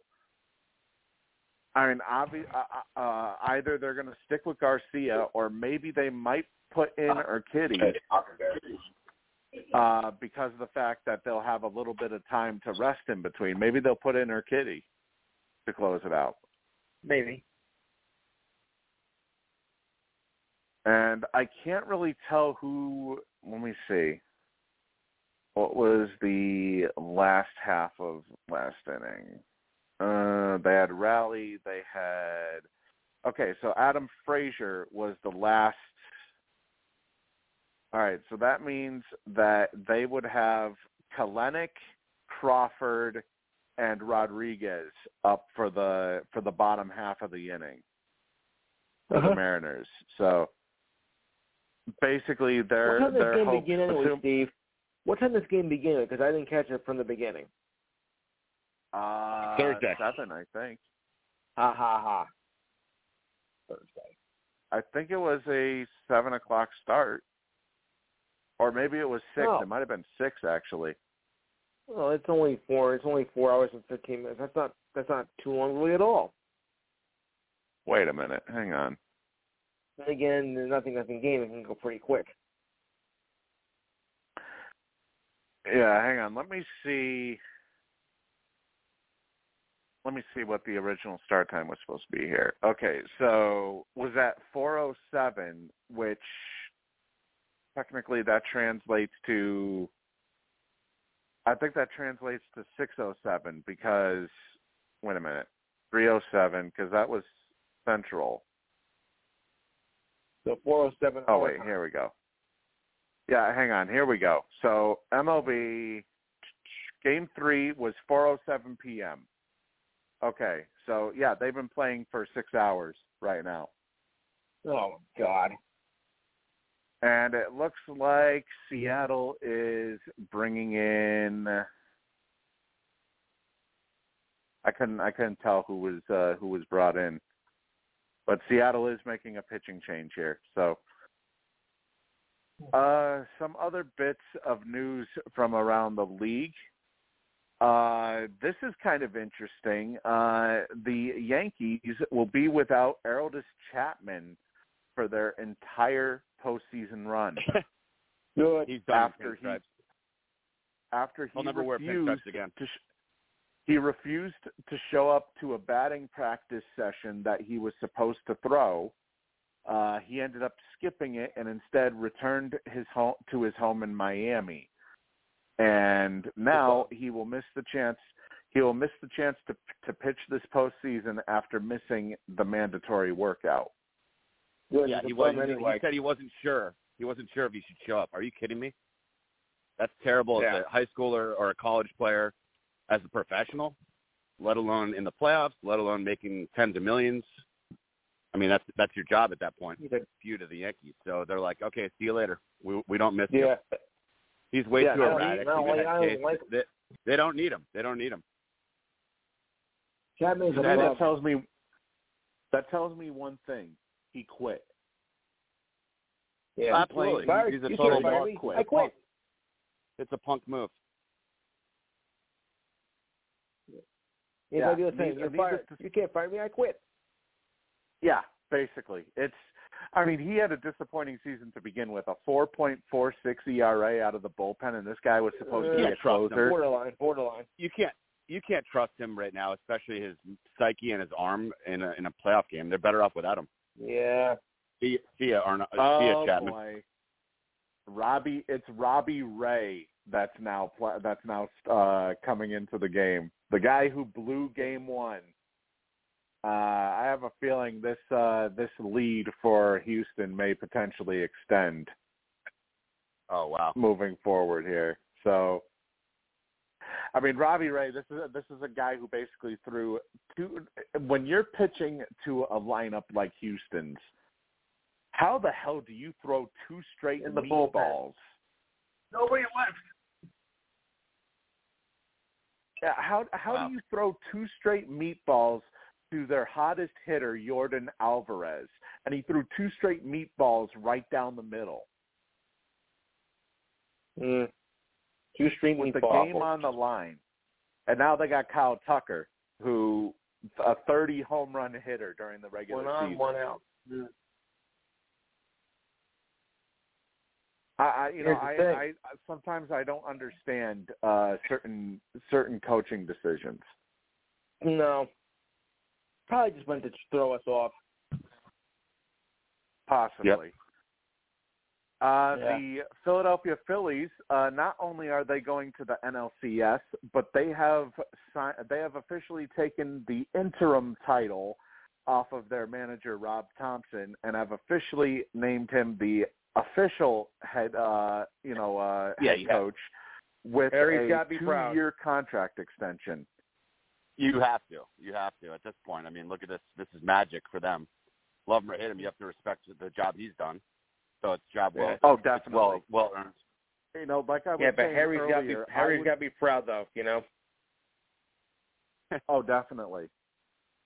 But you, you know, I, I I said I said this earlier today. I, I find I would find it hard to believe that he doesn't win the Coach of the Year for the National League. I mean, how Yeah, can you well take how, how can you take a team that was demolished by Joe Girardi, turn them around, Yeah. make the bring them all the way to the playoffs and not get manager of the year and instead Oh, give yeah. it to a guy like Dave Roberts who had uh who had a monster lineup handed to him basically. Come. You know, I, I would I will that, give. I will give the Phillies credit though. I mean, look, 22 and 29 um, at the end of April and the early May. They fired Girardi. They had uh, no, no, not even a prayer in hell. They figured, you know, it's going Right. to be a long season in Philadelphia, and look where they are. I mean, they were also the last team to get into the playoffs, and now they're going to the NLCS. This has got to be, you know, you know, a, a miracle story. You know, everyone's thinking the Oh, Dodgers are going to win, but as I know, my uh, partner, um, well, from another from another show, uh, Ralph Garcia, he tells me this: Louis, who is the only team that the Dodgers, you know, going to be beaten by the Dodgers, the Dodgers themselves, and this is another example. Right. Yeah, you know, are right. and you know here's the, here's the thing that I that I said of course uh you know like I said with Dave Roberts it's easy to to be handed a roster like LA has and you know win however many games they won what was it over over a hundred games that they won this year Dave Roberts has been terrible. Oh, I agree. I agree. You know, I agree, Alex. Roberts has made, even though he's a Boston hero for what he did in 2004. Uh, some of his coaching decisions these past couple of years, even the, during the World Series run, have been absolutely horrific. Absolutely. Like, My roommate's a big, big, see- big, big Dodgers fan, and he's like doesn't even want to watch the game. He's still pissed with them. Yeah. You know, little it's things. like that I don't team see so that they they they win. They've won despite him, and now it's catching up. Right. You know, it, it's like I don't see how he can be. I mean, yeah, he won uh, Manager of the Year in his first year with the Dodgers back in 2016, but Yeah. I can't see how he potentially wins Manager of the Year this year, even though he had uh, the Dodgers had the best record this year with him as their manager. I just I don't see with that when you're handed a roster like that, how you deserve to have to be manager of the year over a guy like Rob Thompson, who turned around a team like the Phillies, who looked like they were going absolutely nowhere to start off the year, and then Hundred percent. all of a sudden transform them into a Cinderella team that we're seeing right now. Yeah, there's no comparison. You have to give it to you have to give it to the Phillies. Their manager deserves that. Yeah. Yeah. And by the way, by the way, might I add, uh, Dave Roberts, he may be a World Series champion as a manager, but you might want to add a little bit of an asterisk to that because he won the World Series in a COVID shortened year. Right. Yes. Everybody's wondering about that too. So I don't know exactly if you can consider him an actual World Series winning manager when Well, look, I mean, you played, only- so obviously it would count for something because you know, you know, although it was a shortened season and whatnot, but you still managed to play a World Series. So yeah, I think I give him credit, even though it wasn't, you know, an, an actual full season. I mean, because you could say the same thing about when, um, you know, during the strike year of '81. You know, they didn't play a full season then, but you know, they still gave the Dodgers credit for winning the World Series. Thank you very much. You during you during the playing son of a bitch. But uh, you know, but they still put an asterisk on that too. Right. That's true. I mean, uh, yeah, they they played a total of 78 games uh with him. And, and also I'll give a, I'll give a little of an assist to Kevin Cash too for forgetting absolute forgetting how to how to manage uh last year or uh, in in 2020 absolutely forgetting how to manage right as soon as he he made it to the World Series. Um, that was Oops, deplorable. I forgot. Maybe one of the He worst his uh, performances managing- by a manager. man- yeah, he forgot his uh, how to manage one-on-one book in the trunk of his car. How do you forget Yeah, the that man? may That be was awful. that may be one of the worst managing uh, performances I've ever seen out of any manager of a World Series contending team. Uh, that how do you forget? how how do you take out Blake Snell when he's Oh, pitching a oh. gem Dumb. Dumb. and you take him out of the game? It's their uh it's that live by the sword, die by the sword. It's their their their uh Yeah, methodology. yeah. Which has which has proven to be successful a lot, but it totally ripped them apart in in that particular instance. Yeah, I would never I'm Right. agree with you. I would never take out Snell, but it's like they live by that Bible. They have their very particular set of rules that they abide by Yes. that they follow in uh in Tampa. They they do things their way. Yeah. Well, And uh, now looks like yeah, Garcia. looked good last night. Yeah, it- it looks like uh, looks like Garcia is uh, is pitching this uh, 18th inning here. Wow. So he's looking uh, he's looking to close it down. Some may close it down. I don't know. We'll see. I mean, you know, when it, when normally around the fifth around the fifth inning of work is usually when teams like to strike on a pitcher. So Exactly. I mean, this is a uh, he's up at 57 pitches right now, but you know, this is a pretty obviously it's a pretty crucial inning for the Astros if they want to close it out, but it's yeah. a very crucial inning pitching wise for uh for a starter like Garcia. All right, I'll say one uh, thing, though. moving over He was going to get exhausted. Oh yeah, but uh, hey, he's going to have a little bit of extra time, especially if, uh, especially with the Yankees uh, series going at least four. So, Yes.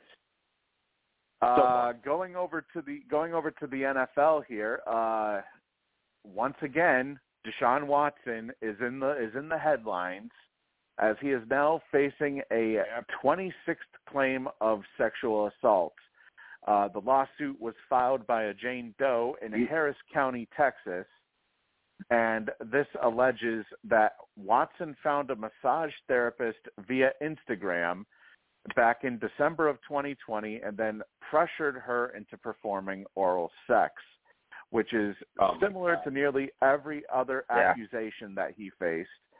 Uh, he settled with 24 of his previous accusers, but now has two unresolved lawsuits. And what's interesting about this is this new accuser is not working with the lawyer of the other accusers, being Tony Buzbee. And according to according to an NFL spokesperson, they have said that Watson's status remains unchanged.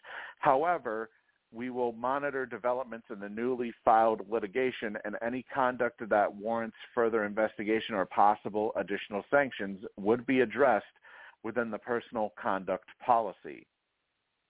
And he's currently midway through his 11 game suspension. So it's entirely possible that this could result, if anything comes of this, this could result in Deshaun Watson being suspended for the rest of the season. Just when I thought we heard it all. Wow. But you know, you know Oh my God! really, Sorry, guys. Not just on a, a quick little update. Notre Dame was driving to uh take the lead, and they just fumbled on a big. They were they were driving, and they just fumbled. Yeah, regarding Deshaun Oh, Watson, I mean, where there's smoke, there's fire. I, I I almost compare it to R. Kelly. He thought he was untouchable, and then yeah, there are more charges. It's not. It doesn't make it doesn't it doesn't make it automatic that the uh No. that the new accuser isn't being honest. Maybe she was. A lot of people are scared, you know, shitless to come forth and raise their hand and say it happened to Yeah. me. So I, she could be a total gold digger, but we don't know that. So I'm not dismissing anything. Maybe yeah, Steve, like you Right. suggested, maybe he's even facing a uh, another penalty now. I, I. I've always found that those cases of some people don't want to go forward, or maybe they don't have an attorney, or, they, or maybe they're uh, maybe there's a warrant out, or maybe they're homeless. That certain people don't want to go to court. So, certain people don't want to raise their hand and go to court, or uh, Right. be involved in. It. A lot of people don't want to be involved in a case like that. right? You know, Or maybe maybe that maybe that too. maybe that maybe that maybe that girl had a serious boyfriend, or maybe that girl was married when it happened. Like there's a lot of there's a lot of different reasons why victims or witnesses won't come forward on time, Game or you know, is over. Thank God. yeah. Yep, the I mean, Houston- some, sometimes what happened?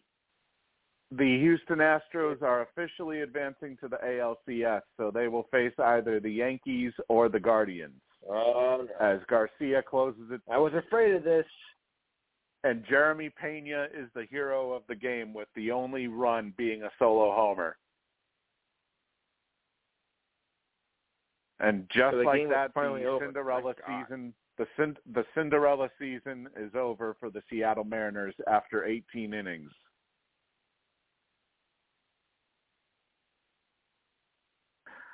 But anyways, though, back back to what you were saying, though, Alex, about uh, about the new accuser. I'm not saying that she isn't being honest. You know, I just I think the timing is a little suspect because you would think, uh, you know, why didn't this come forward when all the other accusers had come forward?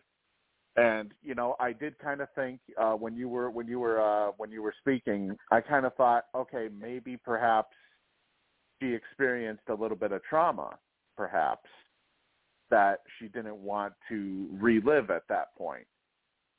No. You know, maybe that was a possibility.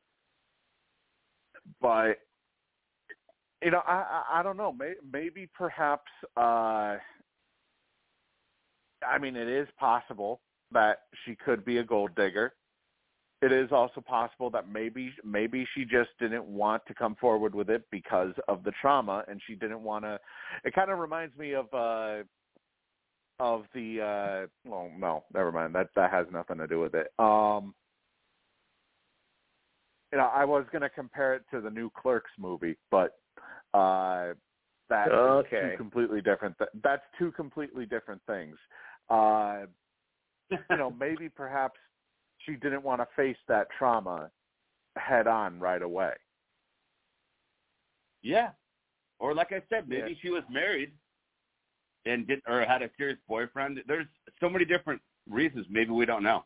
Like didn't want that to be True. revealed that she was uh with him uh, in any sexual manner, or maybe she was in trouble with the law and not trying to be visible or on probation. I don't know. There's so many different weird things that could go wrong. Sometimes it takes people Right, 10 yeah. years, 20 years, 20 years. So, I mean, what is this? Three or four or five or six months after everyone else? It's not like it's 20 Mm-hmm. years later. Right. Yeah, it's a couple of months after. It's a it's it's a couple of months after. I don't know the exact. uh I can't remember the exact time frame, but uh it's definitely at least a couple of months. Uh It was it, it was settled before the season had begun. That much I remember. It was settled. I think it was during the second. Was it the second week of the preseason? Maybe I think. Uh, Yeah, I think it might have been the second week of the preseason because I remember uh, the suspension went into effect immediately, and basically he was forbidden from practicing with the team or participating in the in the preseason matchups. So, uh, yeah, I think I think it was I think it was it was during the preseason that his suspension was officially handed down. And honestly, I I truly believe that he's probably facing a full year long suspension now.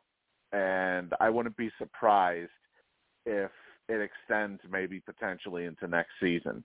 Because the mm-hmm. NFL, you know, you know damn well they're going to want to make a huge statement out of this because of the fact that who knows, there may be more cases that even come out.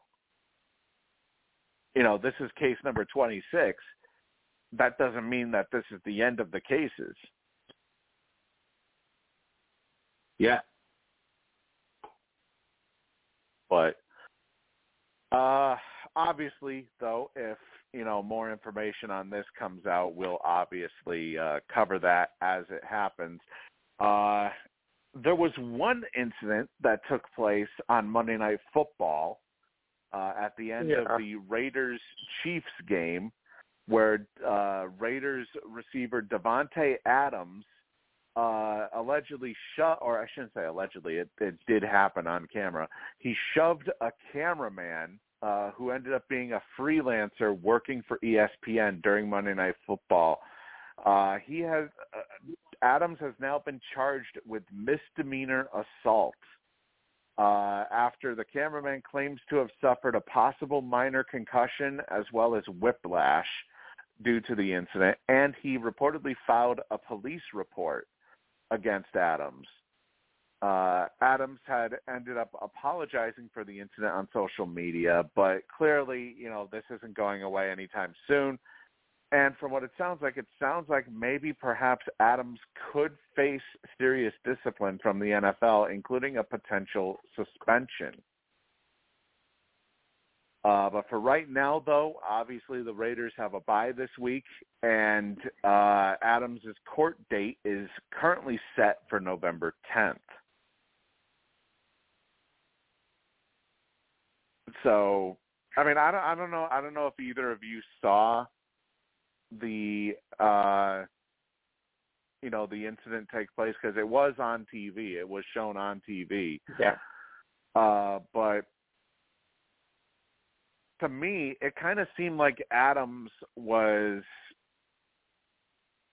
thinking that it was a fan that that had somehow gotten out of their seat and had jumped the rail or something and was trying and was trying to come at him as he was going into the tunnel.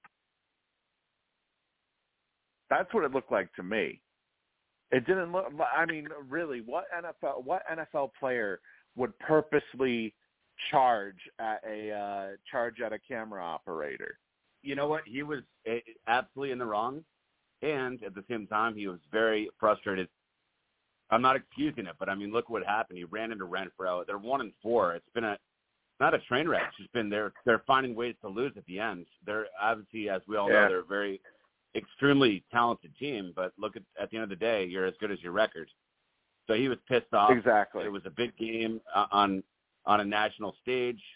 Uh, yeah, I mean, and he, you know, he he had that incredibly incredible uh, play to score that late touchdown, and then he's almost the man again, and then he runs into Renfrow. The guy ran into the guy ran in front of him, but still, I mean, he's not. He wasn't born yesterday. He, he knows the guy's not a terrorist or uh, carrying a weapon. He had no reason to, to shove the guy. And I also think No, it's, but- it's definitely at the same time it's over the top. He should not be getting charged for it. I mean, give me a break. That's like Wagner getting Yeah. charged. It's with it's neither him nor uh, Bobby Wagner should be getting charged. I mean, come on. Right. Yeah, I mean, I I, I haven't heard anything of Wagner uh, specifically getting charged for it because I mean, yeah, you know, we did we did talk about that last week, uh, the incident with Wagner. Um, I haven't heard any update in particular about that, but you know, it would be very hard to charge Wagner because this actually happened during the game. You know, like when uh, a fan was actually charging the field in this case, it was a cameraman. So I think there is, you know, while it is maybe a little bit over the top, uh, it's not like Adams could really say that this was a fan trying to charge him, that he thought it was a fan trying to charge him because what fan jumps out at the end of the game? Right. Normally, when fans want to do that, they do it. They want to make an ass of themselves during the middle of a game, Right. not towards the end. You know, it's obviously the you know this isn't the end of uh of this story. Uh, honestly, I don't think he really deserves to be suspended. Maybe a fine, yes, but I don't think he Right. deserves to be suspended.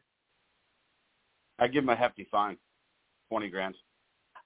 Yeah, I would. Get, you know, I'd give him a. I, I, I crap in the bucket for him, but I don't think you can. Yeah, Uh, you know what though? That that does not happen typically. I, I, you know what? I would hand down one game, not a big suspension, but you know that's you. I mean, you can't let that slide. I don't think. True. I haven't seen that happen really. I saw Rodman kick someone in the balls underneath, uh, you know, on the baseline once. they the balls. But I mean, I don't know. I mean, he kind of tried. He, he he really did. He ran. The, he pushed the guy to the ground. I, I don't know. Would you? I don't mean to sound like a nun, but uh I'd probably suspend him, suspend him one game. What do you guys think? Yeah. Lou, what do you think? Uh, maybe two games, but no more than that. Yeah, you, you know, to me, I'd say maybe. I, I, you know, I kind of, I kind of agree with Alex. Maybe if they're going to suspend him, maybe suspend him for one game.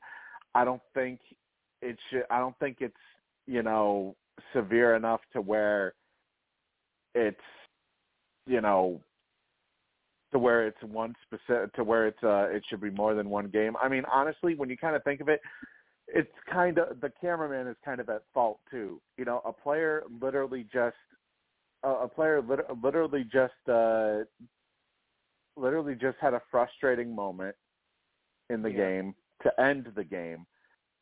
Do you really want to get in his face right after it happens? I mean, I know you're trying to do your job, but at the same time, you got to know certain boundaries. I don't think he was trying to approach him one on one individually and like zoom in. I think he was literally caught in the crossfire. I think he was kind of walking across like uh maybe he didn't wasn't being the most aware that he should have. You know what I mean? I didn't look. At, you. He yeah. obviously wasn't in, interviewing him. He was a, a, a freelance photographer, as you noted. So I think Yeah. he was just in the wrong spot at the wrong time. I don't think Adams. He wasn't a threat. He wasn't anno- I mean, he was in the way, and Adams just shoved him. So yeah. the guy wasn't trying to get an autograph or, or trying to approach Adams. I think he literally just ran in front of him. I, I don't think. I think Adams just reacted way too harshly because he was pissed off. Yeah, and that's you know ob- obviously that's that's kind of understandable when you think about it that Adams would act that way, considering the fact that he's literally just coming off of the coming off of the field, coming on a loss. Uh, you know, he's not clear. He's clearly not thinking straight at the time. You know, that's not to excuse him from what he did, but uh, you know, it it kind of makes sense of why the push, why the shove even happened to begin with. But uh, the one thing I am surprised about that game, though, is that somehow Josh McDaniels has not been fired yet as head coach, and I think that may have to do with the fact that because because it, because it was ju- because he he uh, he lost by a slim margin because he decided to go for two points instead of kicking the the extra point, which would have tied the game. That was awful. That was awful. You know, and it- it was an awful call. Uh, I, I understand why he did it though, because he probably figured, well, Kansas City, you know, it's better to put the pressure on the offense than to, you know, than to head in head into the potential final series in a tight game. However, though, there was one team, and I, you know, I said that uh, I said that this would happen, and it ended up happening. The Carolina Panthers did officially fire their head coach Matt Rhule uh, after starting off the season one and four. Uh, former Arizona coach Steve Wilks will take over as interim coach. Uh, previously, he had been their defensive passing game coordinator and secondary coach uh, prior to taking over as interim coach. And also, I believe uh, they also got they got rid of somebody else as well. I forget who it was, but they they got they they they got rid of maybe their defensive coordinator. I think right. I forget I forget who else they got rid of. They got rid of not just Matt Rhule, but they got rid of a second coach as well. Uh, but still, I mean, this is you know th- this is a guy who they owe. I think I think it's like forty eight million dollars that they owe remaining on his deal because they signed him stupidly to an eight year deal when they uh, when they signed him out of Baylor. Well, that was Uh. Yeah, and I mean, for, obviously, you know Baker Mayfield's atrocious play is the biggest problem uh, of the team, Yes. but also the larger the larger issue is the fact that you have a guy who calls himself an offensive mind, uh, yet he has zero idea about how he wants to generate points at the NFL level. Yeah, Yeah, his play football calling. His play. His play. His play calling is offensive. Yes. Yeah. But for, you know, from all from all uh, indications, it sounds like he will be back on the college sidelines uh, next fall. From what it sounds like, as uh, Nebraska apparently is one of the locations that uh, Rhule is potentially looking at getting back onto uh, getting onto the onto the college football field. Uh, and as for the Panthers, it looks like maybe uh, analytics-minded uh, owner David Tepper may have to actually get serious about bringing his franchise into the 21st century here, Yeah. uh, for once. So, and, and Tepper had quite the uh, he had quite the back and forth with the media members too during his press conference that he had. So, uh, needless to say, it is not looking good right now in Carolina uh, to the point of Yeah. where to the point of where they're now listening on trade talks for Christian McCaffrey and Robbie Anderson, as well as a I few heard. others. I know Brett. Bur- I, I know uh, Burns is also one of the guys they're listening on. Uh, they're listening on quite a few people. Uh, so I think with the trade deadline coming up here, uh, trade deadline, of course, is November first. I think you could pro- you could potentially see the Panthers going on a huge fire sale moving forward here.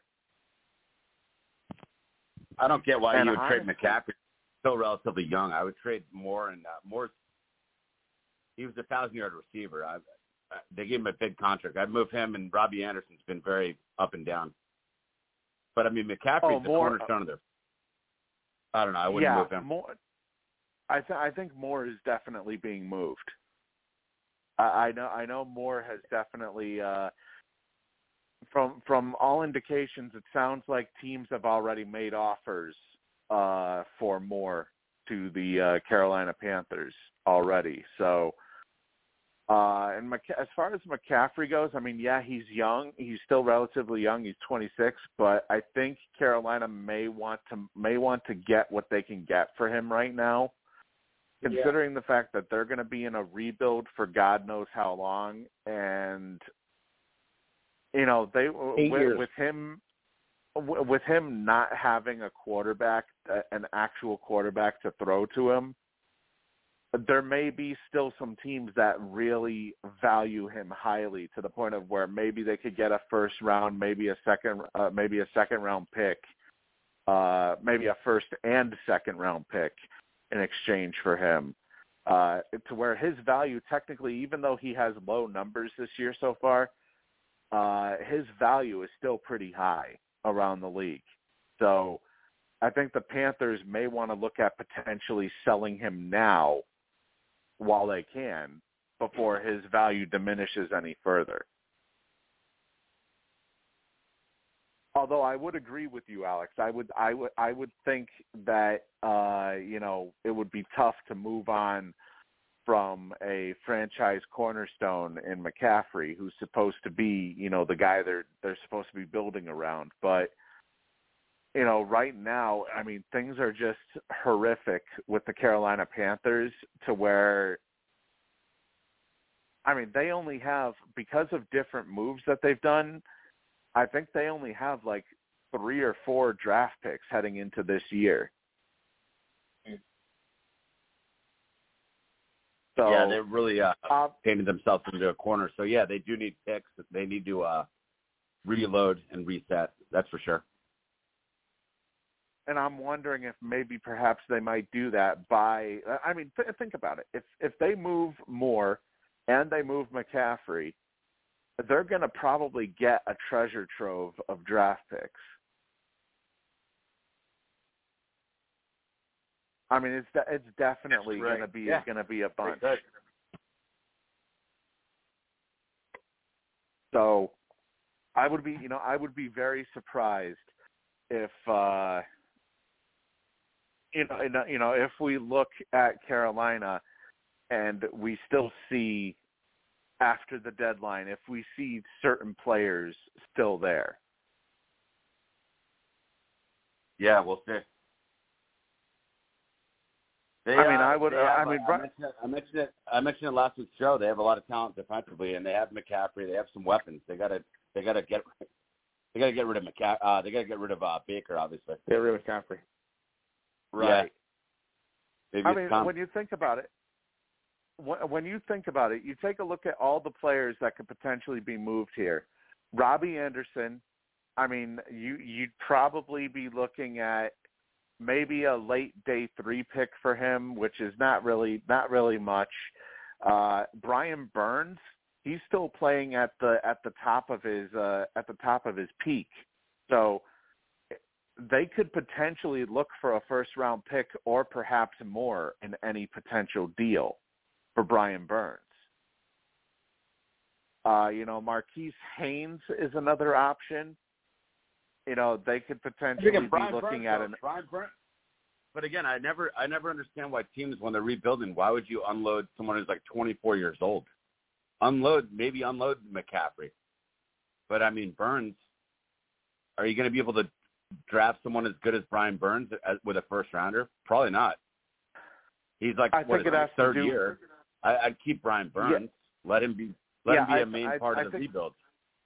I think that one has to do mainly with the fact that Burns wants a uh Burns wants a pretty big contract and the Panthers aren't willing to pay. Oh, okay. because he's currently playing uh next year he'll be playing on a fifth year option and after that you know they'll need to sign him to an extension if they want if they want to continue if if they want to continue to keep him around I didn't realize Um, that. Okay, that makes sense. That makes sense. yeah i mean they could they could very likely get a pretty hefty price in return for him Now, as far as as far as Marquis uh, Marquis Haynes is another option. They could they could possibly get an early day three pick here, from what it sounds like. Uh, Matt uh, Matt Owen o- Ioannidis, I think, uh, who's a ru- interior interior run defender. Uh, you could probably you could possibly see a fifth or sixth round pick back for him. Uh, Donte Jackson you know, is looked at as a potential option. Uh, maybe a third or second round pick for Jackson. Uh, you got Cory Littleton, who's probably going to see the trade market as well. Uh, you know, teams wouldn't really have to give up that much to land him. Maybe a day three pick. Uh, Christian McCaffrey. Uh, I mean, hell, you just you take a look at at uh, at uh, teams that are interested in him. You know, Buffalo has supposedly already called in to Carolina about potentially landing him, and only one million dollars, uh, only one million dollars of next season is guaranteed due to injury. So, I mean, te- any team, any team that acquires him could potentially view him as just a one-year rental and then move on if they choose to do so, and end up, you know, acquiring uh, the compensatory pick, Yeah. whatever they sure. would get for him in return. Uh, but what's interesting here, though, is Bleacher Report believes that given his uh, good, not great production in recent years and injury history, uh, Carolina may not even get a first round pick back in return. Which I find, you know, honestly, I find insane because, you know, he's a dual threat. How how can you not get a first or second round pick back uh, in exchange for for McCaffrey? Yeah, no, you you have to get a number one pick for him. He's a transcendent talent. One of the best running backs of our time. I mean, Right. yeah, they have to get a first rounder. There's no way I move him without a first rounder. All right, Lou, what are your thoughts on this uh, with McCaffrey? Do you Could you see him going for anything other than a first round pick or more? No. No, I, I really don't. McCaffrey's, you know, McCaffrey's a washout though. Yeah, You know, I mean, I expect, I expect him I- better.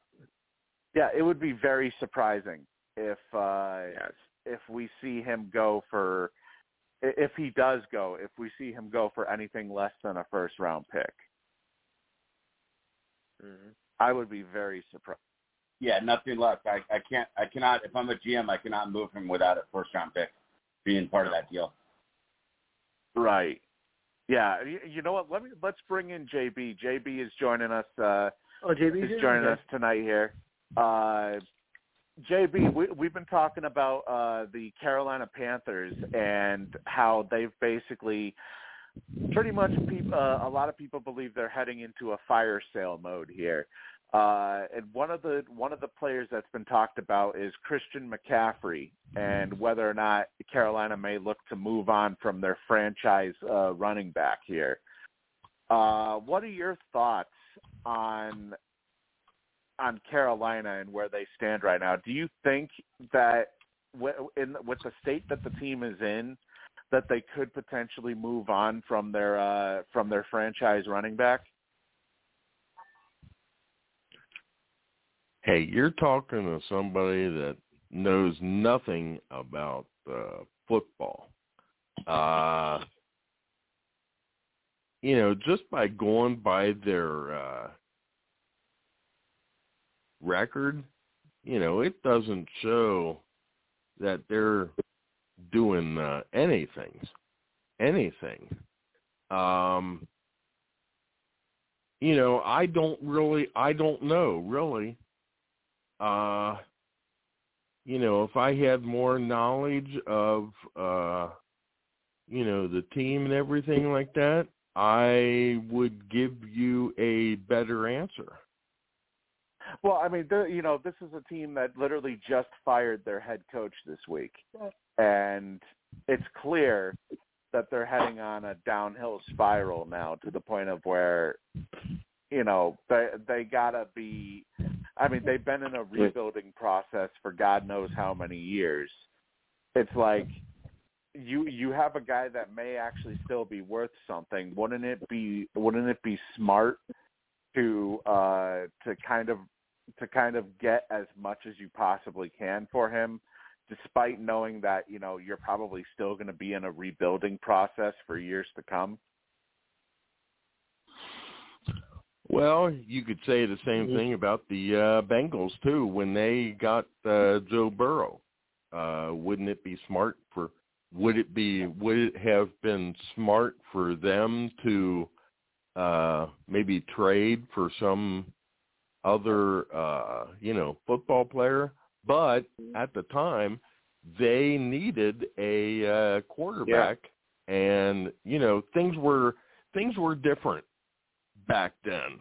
I just brought up joe burrow just because uh Cincinnati was in a rebuilding uh stage too because they just got rid of uh oh what's his face? Andy Dalton. And uh Smart move.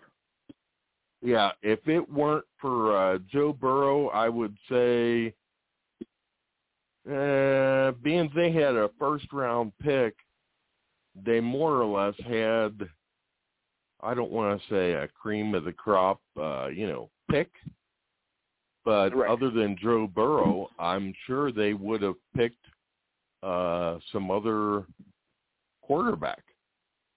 Well, I mean, think about it. he That was the consensus first overall pick that year. So, Right. you know, uh J, JB, it's it, I look at it like this.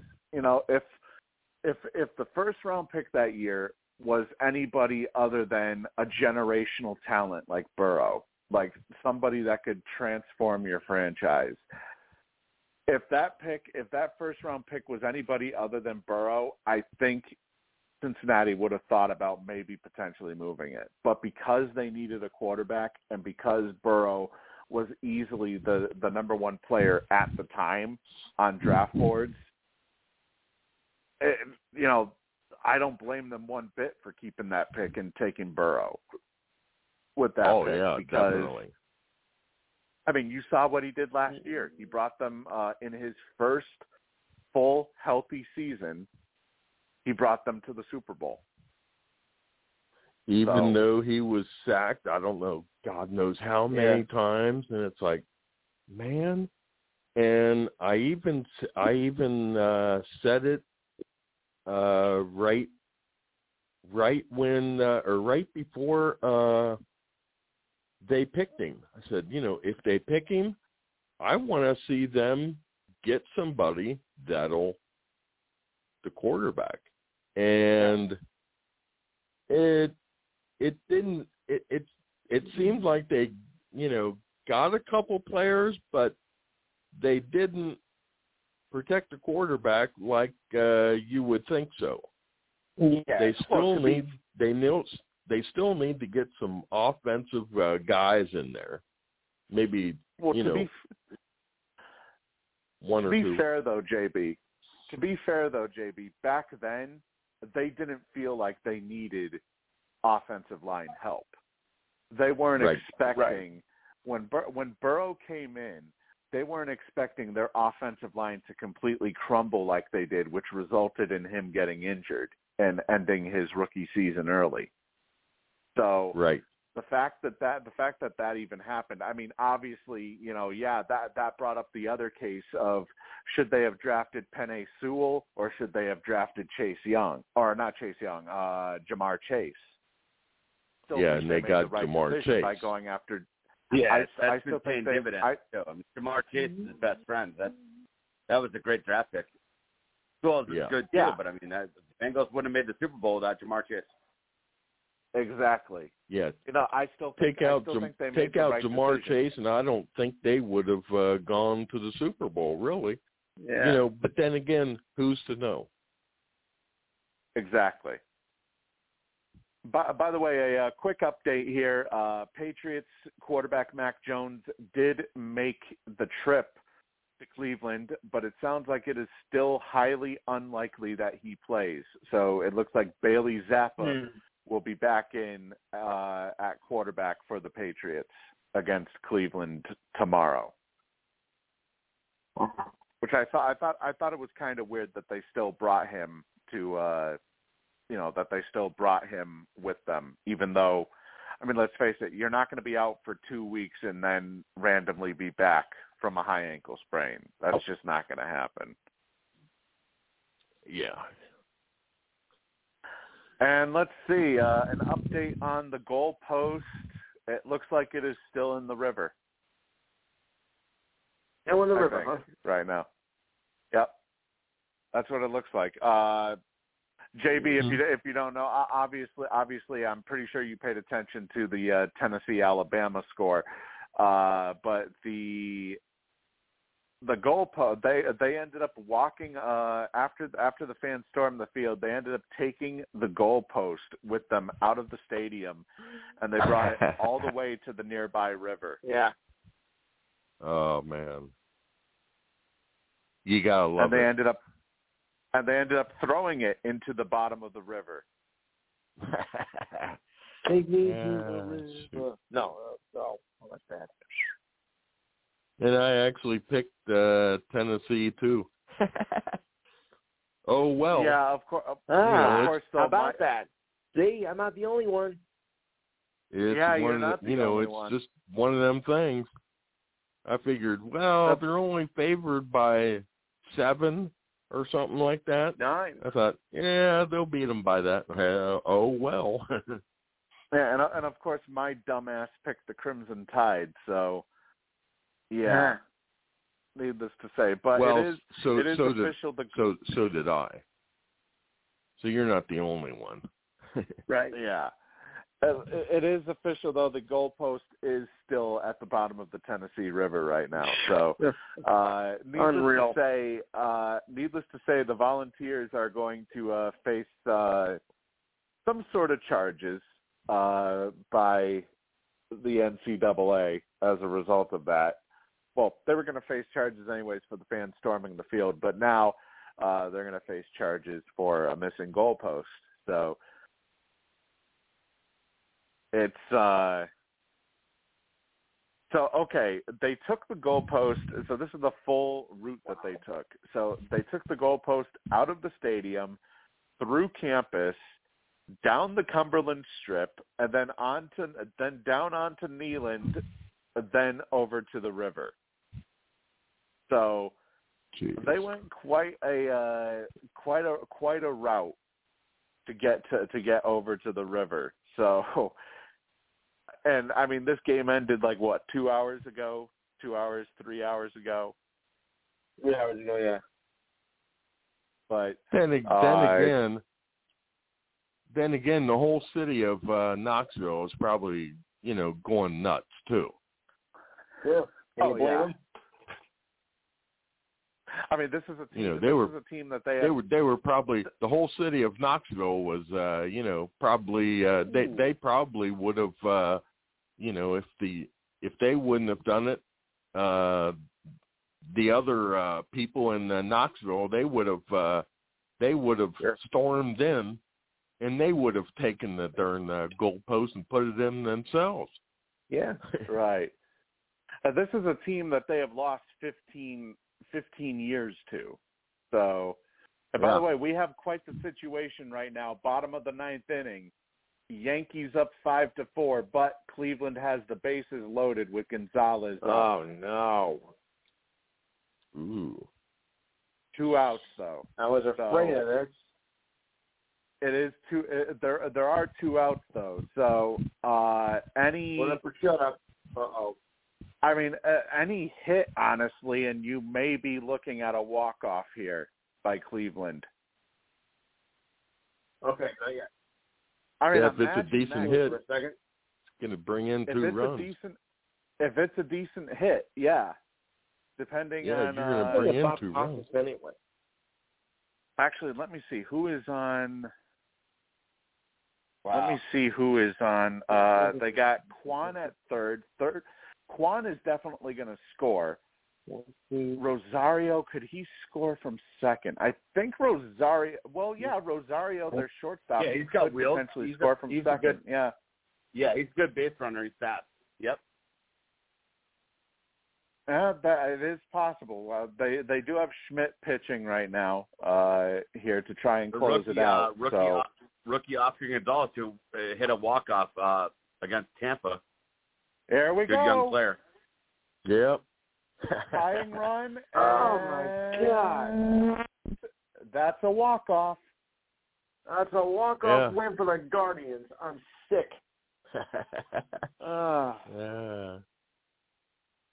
how in the world did they let this get away?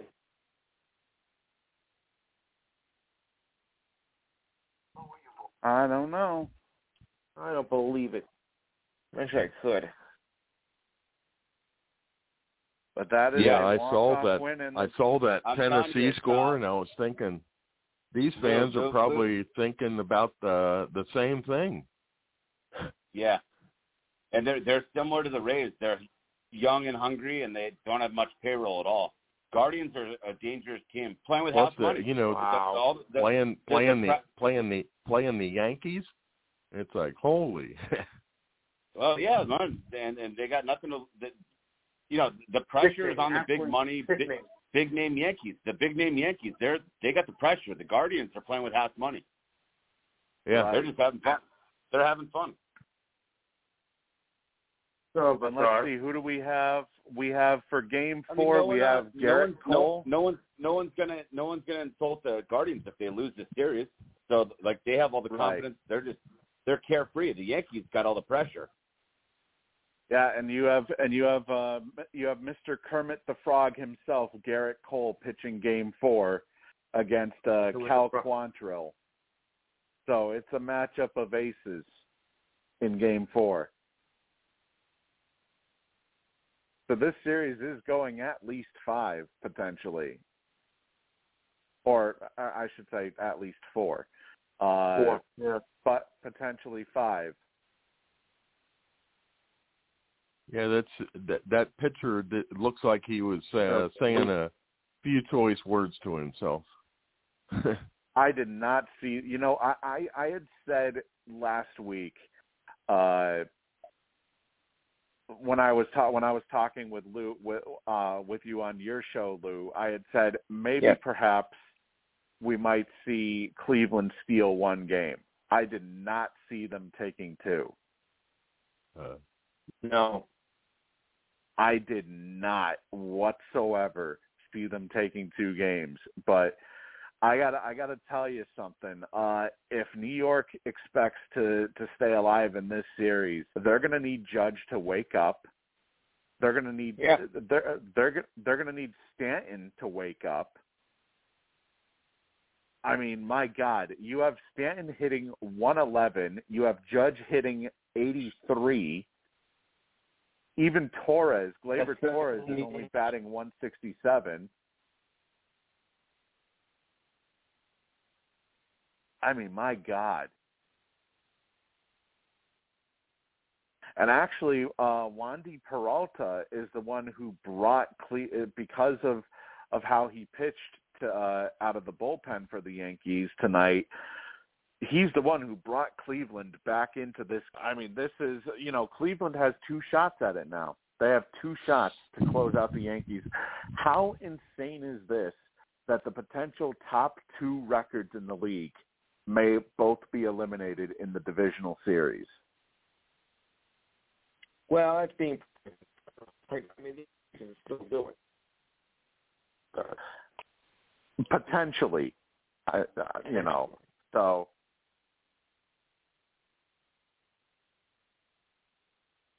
hmm. so this is the same guy gonzalez uh, i believe he's the one who actually uh walked off uh in the uh what's it called in the wild card too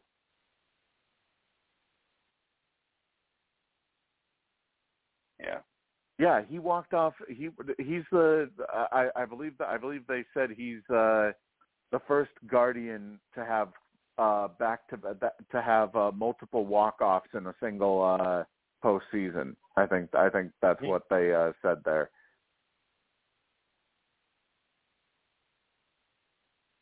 I mean, wow. I, that is uh, th- this series just got very interesting now.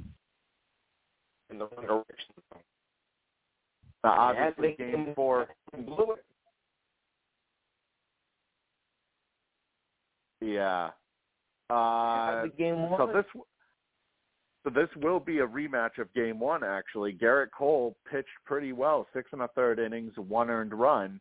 Uh, Quantrill went five innings, giving up three runs. So, you know, I, it is entirely possible New York could force a game five if they if they follow the same, uh, you know, the same stat line as uh, as game one. Cleveland loves the fact they're up two one and they they host them again. They're going to try to close them out. Yeah, it Who's is for possible. Quantrell, Quantrill, yep. good pitcher. Again, they're Yep, it's a house money. rematch.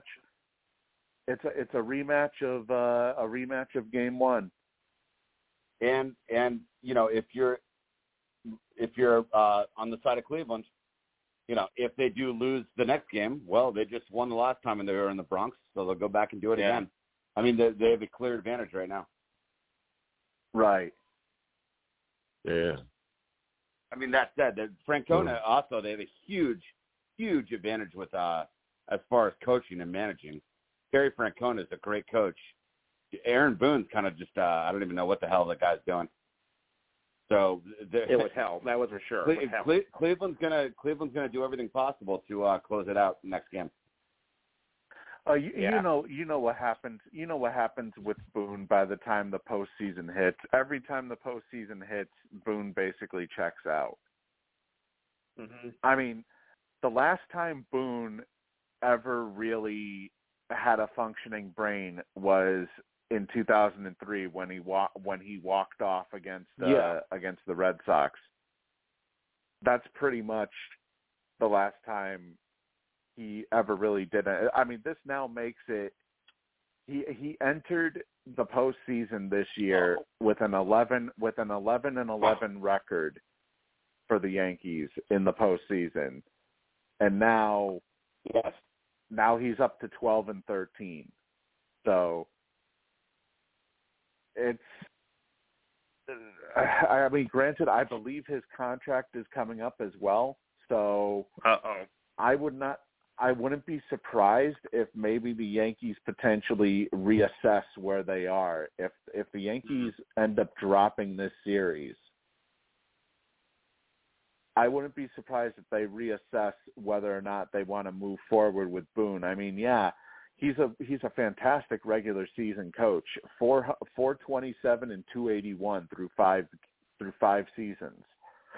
But with the with the with a payroll and with a lineup. I mean, I'm he's a fantastic manager. I I don't know. I disagree. Aaron Roberts, Dave Boone. I mean, Dave Roberts, Aaron Boone. I get confused. Yeah. They, they both kind of seem.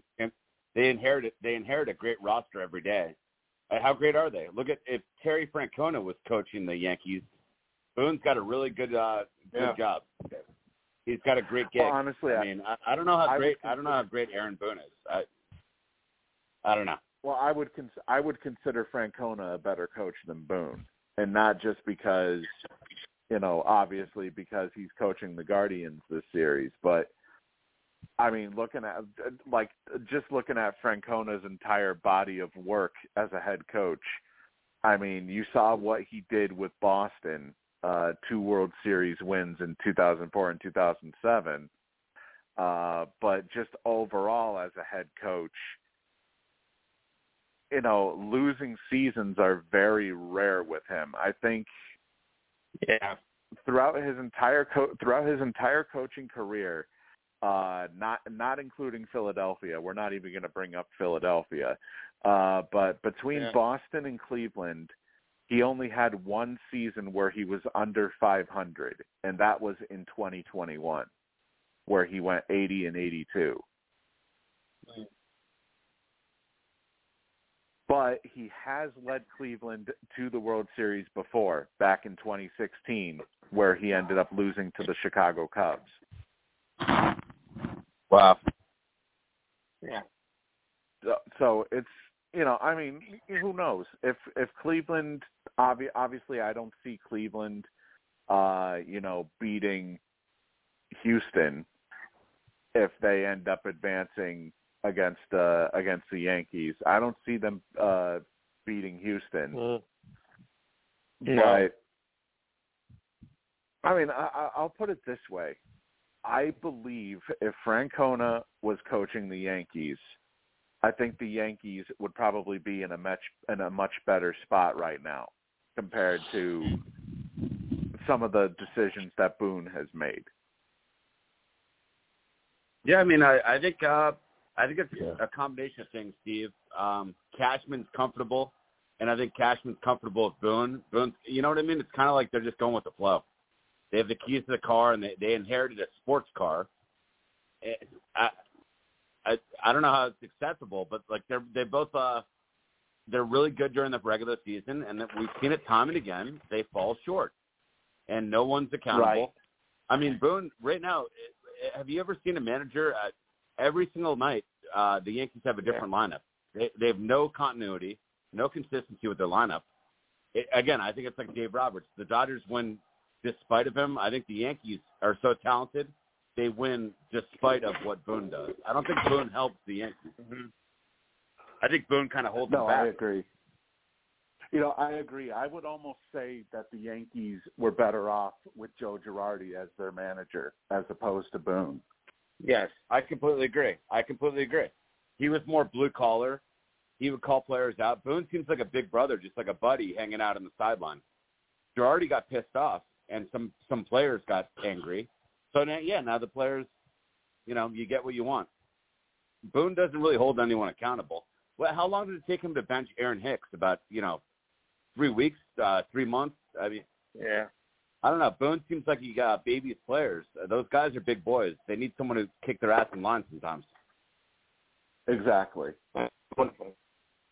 I mean, you know who would be the perfect the perfect coach for for the Yankees? Buck Showalter. I mean, you saw what what he did with Baltimore. You saw what he did during his first year with the Mets.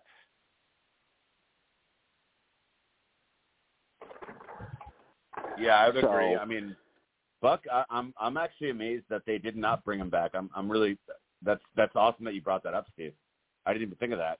You know, Buck. I mean, Buck growing up. uh Well, no, I mean overall in his career, his his lineage uh as far as his baseball career, Buck was the Yankee first and foremost. So I was kind of shocked when he finally came out of retirement. I mean, I, I thought the Yankees should have uh, tried to hire him uh, years ago, and then obviously when the new Yeah. uh, ownership came over, you know, took over for the Mets. Uh, the first call that the billionaire owner called was uh, Buck Showalter. He wanted him out of retirement. I mean, Yeah. you know, but sadly that you know the manager can't hold the bat and swing. The Mets absolutely shat the bed. But uh, uh, there's no doubt in my mind Buck Showalter would be a better manager right now for the New York Yankees. Oh yeah, definitely. Without, in my opinion, definitely without a doubt. What What are your thoughts, Lou, Oh wait, uh, repeat that. on on on Showalter? Do you think he would be a better option uh, than Aaron Boone right now if he if he were the Yankees Mm. manager? I would say of actually, I don't know. I mean, Aaron Boone hasn't, you know, done terribly. I mean, the Yankees, of course, are still, you know, a powerhouse in the division. So I wouldn't say, you know, uh, give up. Uh, and I don't think uh, Showalter would want to leave the Mets though. Anyway, not after what he's done to them this season. So uh, I, I really don't see it. Yeah, wouldn't go with the I Mets mean, after having a, after having an incredible season. He wouldn't. He wouldn't do that. I don't think he's the kind of guy that would jump ship, especially you know, to a crosstown rival. You know, after this after this season. Now, if it was in reverse, if it was you know the season of from hell, like maybe uh forty, a hundred and twenty, yeah, then maybe uh you know he would probably jump ship. But you know he's helped, helped that Mets uh, Mets franchise turn around. Okay, so they got ousted in, in the uh wild card playoff, but still, you know, can't deny what he's done for the Mets, much to my dismay. So Right. um I'm not seeing it. Of course, uh Diane, you know, would probably say the same thing. Yeah. By, by the way, uh, thank Diane once again for uh, for calling in tonight. I know she I will. disconnected after that first after that first hour, uh, but it was great. To, it was great to have her on the show tonight. I'll tell you that. I'm, I'm sure she was very pleased. And uh, Yeah, it was real, real quick, uh. J- Yeah, it was definitely Diane's a great person. It was it, she had some good insight. It was fun. It's my girl. yeah, yeah, and you know, t- tell her tell her feel free whenever whenever she fe- if if she feels like it uh, to call to call in uh, uh, whenever whenever uh, whenever she wants. Every we have it every Saturday night, of course. So I'll tell her. I'll tell her tomorrow. It's a little late now, but I'll tell her tomorrow. well, yeah, Right. yeah. ob- ob- obviously, it's a little late now, but you know, she's more than welcome to to join us anytime. Thanks, Steve. Yeah. Uh, Quite- quite- JB, what Yeah. what are your what are your thoughts, uh, JB, uh, on the Yankees' struggles? Do you think it's more to the fault of Aaron Boone, or do you think it's more to the fault of the players that the players aren't responding to Boone?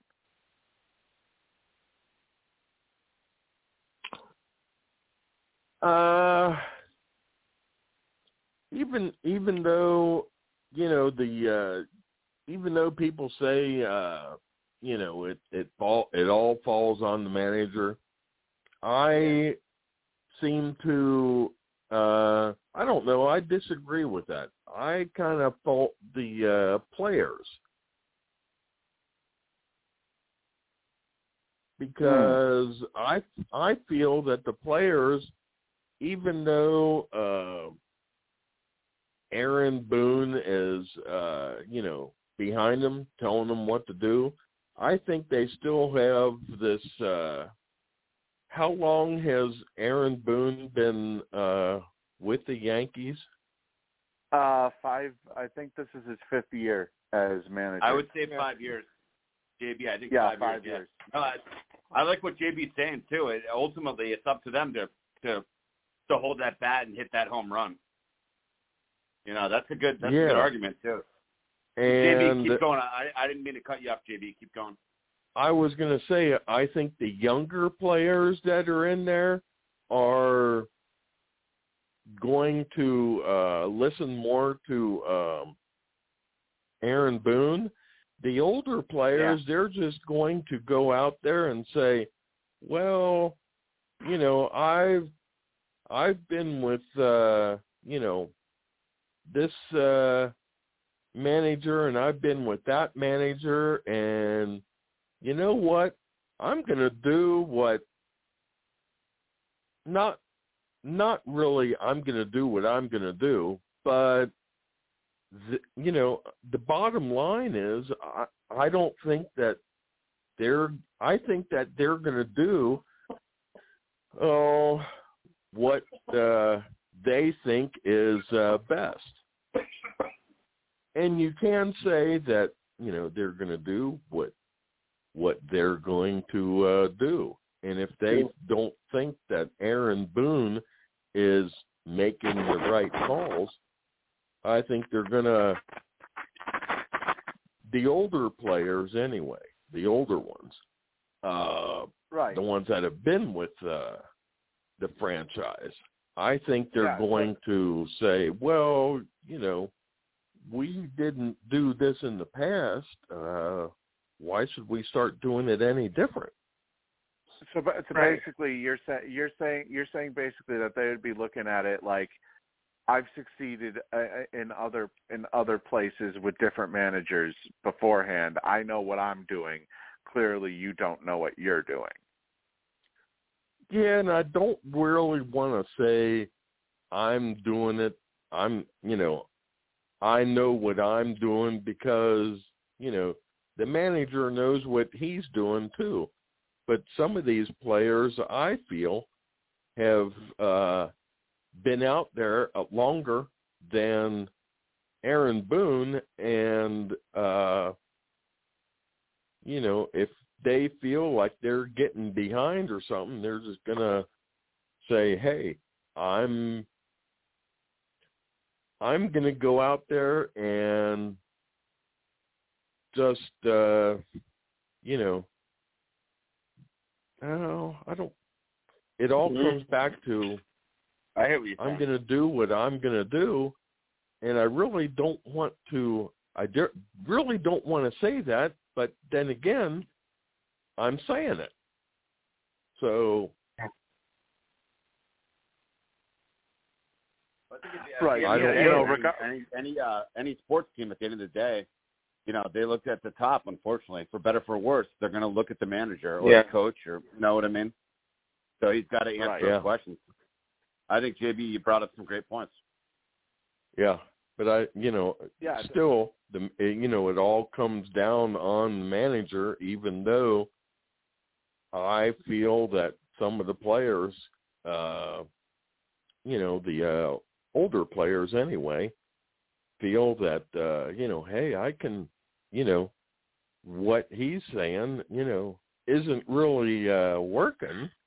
Uh, Yeah. Some of the other uh, managers that I was with, they said different, and it uh, worked. Why don't we uh, Yeah. do something that works? Yeah, and look at uh, You know, that does you know bring as up- far as the older as far as the older leaders, they just this past year, as we know, they uh the Yankees named Aaron Judge what like the fourth captain in Yankees history. It's illustrious history. yeah. And you know, he he had about nine strikeouts for the last three days. He he hit a home run today, but you know, you're right. You're right, JB. The the players ultimately control the destiny of these teams. You can be the best manager Yeah. in the world if your guy's not hitting a fastball, or if your guy's not running for a first down, or you know, uh, hitting a three point shot. You know, it's up to the players, not not the coaches. Right. and I can see the uh, managers coming back and uh, you know to the uh, players and saying, uh, you know, hey, I thought I told you, and you know I can see some of the players say, well, yeah, but deep Yeah. in deep in their minds are saying, well, even though you told me that, you know, it really uh, didn't work, and you know what I've done in the past uh seem to uh work so i'm going to do way, what uh what i think And here's a uh, here's a little bit more history making tonight. Uh, the Yankees entering the ninth inning tonight, the Yankees were 167 and 0 in postseason history when leading by multiple runs entering the ninth inning. Yeah. Wow. They uh, they uh, they suffered their first loss in postseason history when leading by multiple runs entering the ninth inning. Somewhere in a, somewhere in a dance club, Aroldis Chapman is laughing. Someone, Yes. somewhere in a club in Yeah. Miami, the Cuban Missile Yeah. is laughing. He's laughing, but he's also crying because he wishes that he was the one that would have given up that that uh that game. Oh yeah, yeah. I thought you were going to say Steve. Steve, I thought you were going to say that he uh, wishes he was there to save the day. But yeah, he he used to love giving up beach balls. That guy's a a, a punk. Oh yeah, no. JB, you know about definitely- that? JB, JB, you heard about that? Uh, the Yankees, uh, Chapman, the guy that you would have been pitching tonight when they lost. Oh yeah, I uh, heard about uh Yeah, Chapman. you heard about that. Absolutely ridiculous. I mean, are you kidding me? The guy's like, oh, I didn't know Yeah. that it was mandatory that I show up for work. Oh, okay. And it's like this isn't a this isn't an internship in um, you know Omaha. This is like playoff baseball. Like this guy, that that that must be so frustrating for Yankees fans. and he's been around and he's quits on he, the team. He quit been around and he knows too. Oh, yeah, he used to obviously used to be uh, be out there in Cincinnati. Used to be Yeah, you used Yeah. to be with the Reds. Yep, talented player, man. It- But it comes down to what's upstairs. What's up? What's up in his brain? Yeah. Yeah, and here's the here's the uh, here's the official stat that I was talking about earlier. Uh, it is confirmed Oscar Gonzalez is the first player in Guardians franchise history. That includes the Cleveland Indians with multiple walk-off hits in the same postseason. That's and amazing. actually, and actually, to go even further, there are only two players in MLB history with three go-ahead hits in the ninth inning or later in a single postseason. One of them is Oscar Gonzalez. The other one is David Ortiz. Ooh. Wow, remarkable. Hey, just uh, In a five single second, five second, five, five second flash update. Uh, Utah's driving. Great game. Uh, Utah versus USC. It's 42-35, Five minutes left. Ooh. Wow. Uh, That's like a basketball what, score. What, uh, what channel? Quick What, little cha- update. what channel is that on? That's on. That's funny. I just literally moved uh, about a month ago. So yeah, it's on Fox. Oh, okay. Uh, let's Utah. Let me Utah hosting the that. Trojans. Utah's driving. All right.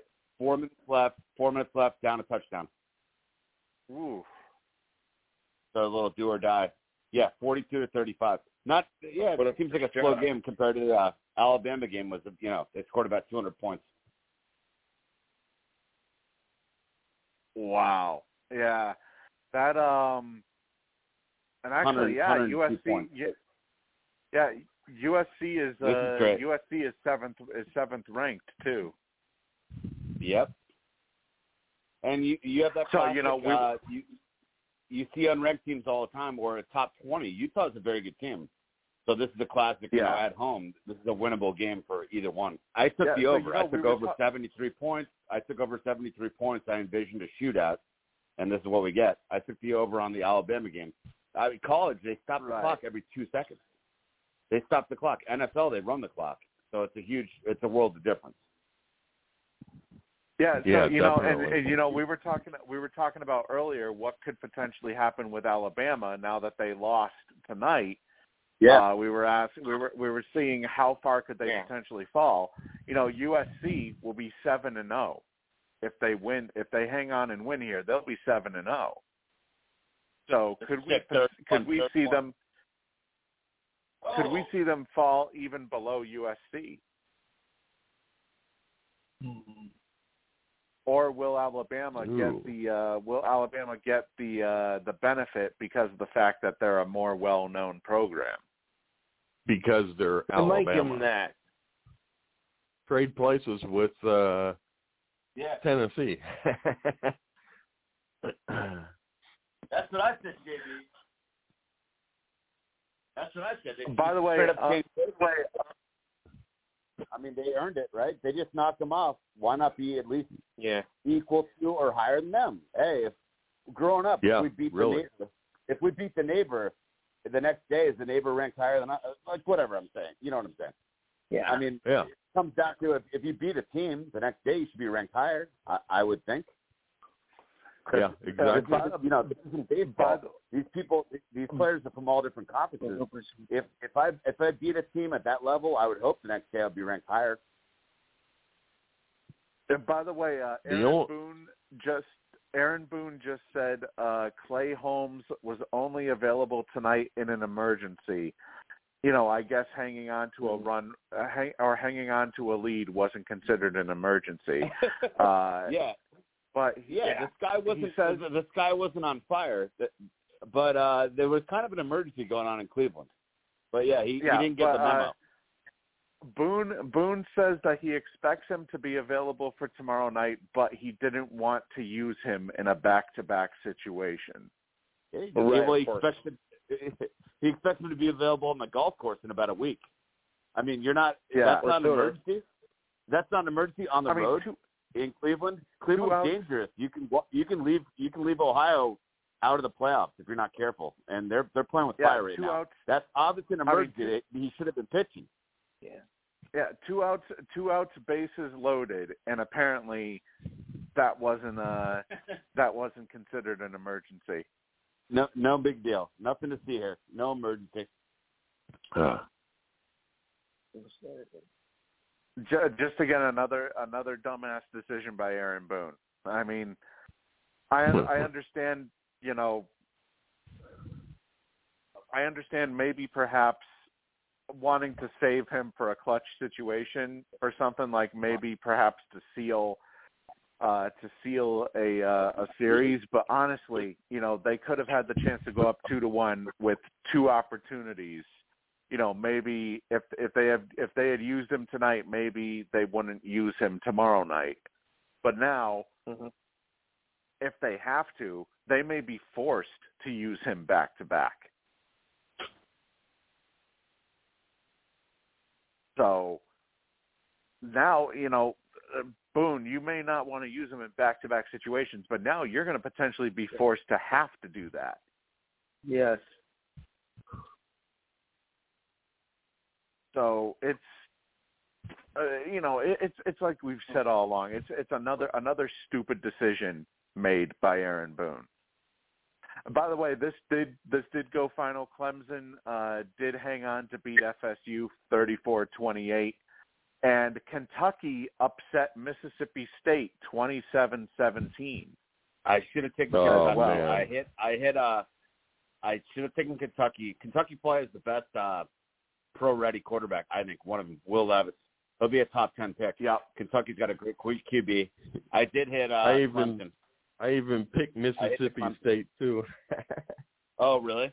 You know, Yeah. Yeah. I, took the Yeah, I think I'm one- I took the over. Uh, I took the over in the Utah uh, USC, so I win that. But I also took uh, the dangers now, JB, as you know, and Steve and Lou. I mean, you can bet anything right now. Every minute's different. So I took about an hour ago. I took Utah live.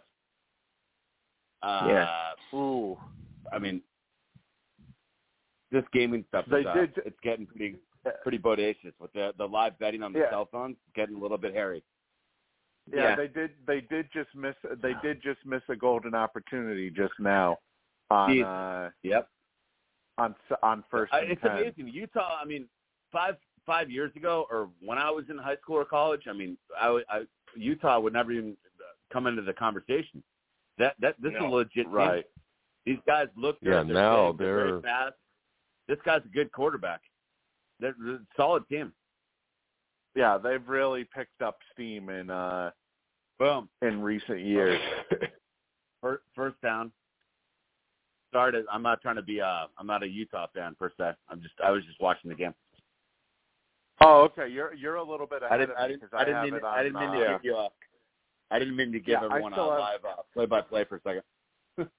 No, I still I still have it on third and five. So uh you're you're a little Yeah. bit ahead of me on your uh, Oh on God, your end. yeah. Yeah, I had a one or two things, thankfully, over in Connecticut. Not much else. I don't know why my feet. But, uh, um, I guess a little bit faster.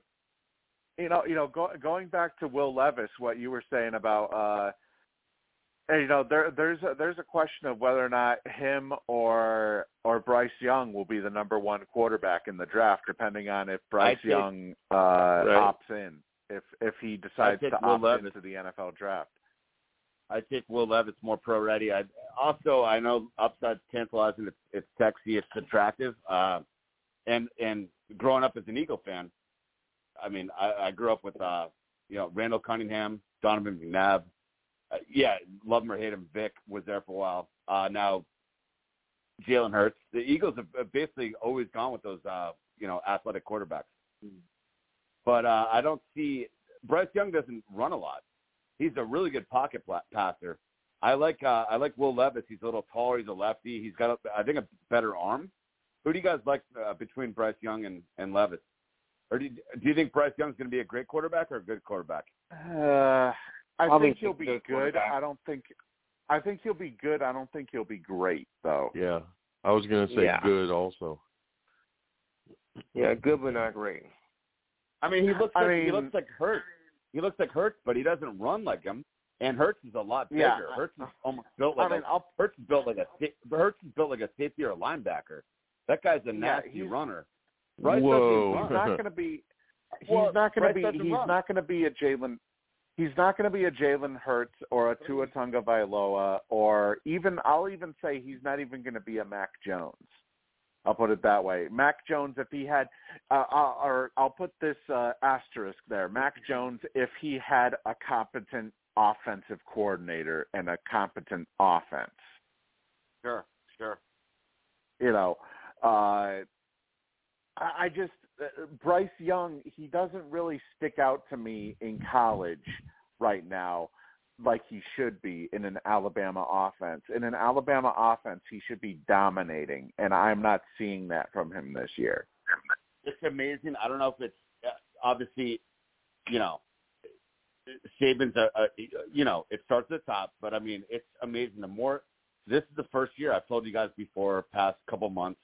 Now that we're you know I'm I'm really grateful we're we're doing the talk show stuff. I, you know now that I'm really diving Yeah. into college football, I'm amazed. I'm watching. I mean Alabama, some of their weapons are just uh, they're, going to be incredible NFL players, and they're freshmen or they're backups. I mean, they're all they're all so talented. I didn't even know this. I mean, Bama's got the best players in the world uh, as far as college kids.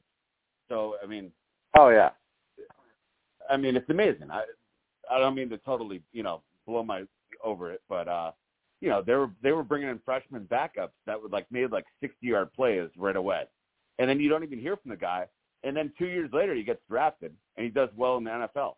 I mean they have backups that are NFL players. Yeah. yeah. By the way, a little bit of an think- update here. Uh, a, a real, just real quick, a little bit of an update here. Clay Holmes was interviewed by the media, and he said he was surprised that he was not used tonight. He said his arm is fine, and he woke up today anticipating he was going to be on the mound tonight. And Do he you didn't think quick- say, quick- Utah quick, goes uh, for the two point conversion? Yeah, update, update. Utah just scored. 48 seconds left. They're trailing 42 to 41. They are going for two at home. really? They're trailing by Whoa, one. wow. Oh, my 42, God. 42 to 41. Younger, younger roster. USC, higher ranked Oh, on the road. So Utah, Utah, the older team. You know they got a lot of seniors. Uh-huh. They're trailing by Yeah. one. They're going for it at home. Look at this play. If you, if you can. Utah's got balls. They got balls Here we going go. for it. Here and they go. got it too. Oh my God! Ah, 43 to 42 right now. Dude, 48 That's balls. seconds to go. balls. See, that's But it's still different though than Mc, that's different than McDaniel though. That's different in KC. I mean, at home, even balls here. He's like, you know, we're going for the we're we're going for the, you know, the death kill right there. The death. Yeah, we're punch. going for the jugular. Yeah, exactly. That's uh, I did a very poor form of uh poor poor job of trying to describe what I wanted to say. Yeah, that's I mean, all he was going for the kill. The, I was trying to say kill shot. Yeah, I mean, because Wow. UC, USC is USC is a fast young team. Maybe he didn't want to get into overtime because they could score a quick touchdown. I mean, Utah was like, you know what? Let's let's Wow. put these guys to bed right now. Let's put these guys to bed. Now there's still time in the clock. And it looks and it looks like it There's still time. All it is is Great play. See, is he an NFL guy? Is Cameron Rising? I, I really, I'm a guy. I've been watching him a few games now. This uh, Utah quarterback, Steve, is he uh, NFL? Uh, I mean, he definitely has the mobility to Like a, like a You know, Minshew? to move. Like, Gard- like a Gardner Minshew? kind of. I mean, he he has the mobility to uh to move along with uh with other mobile quarterbacks in the league today. Uh Whoa. plus he ha- he does have a pretty big deep ball too. uh oh. I mean, I guess it's possible. What the Oh, oh flag, Oh hold it, hold it. man. how do you keep it up? oh, and the flag on the play. Hey, never never let anyone in a bar or a library or a class or a gas station, never let them tell you special teams don't matter. Oh yeah. I mean, those yards at the Oh end of the oh, day, Oh my god. My God. yeah, they, look at that. Holy. And it was against USC too. Oh wow! I was gonna say, yeah, it, well, yeah. indeed. Can you Oh, okay, imagine yeah, if that was against back. uh Utah? Yeah. If that was against Utah, yeah, but that's going yeah, that's Oh, going man. back. No, it's not a whole. I, I don't know, man. I, I I wasn't that good. I played high school football. I don't think that's a hold in that spot.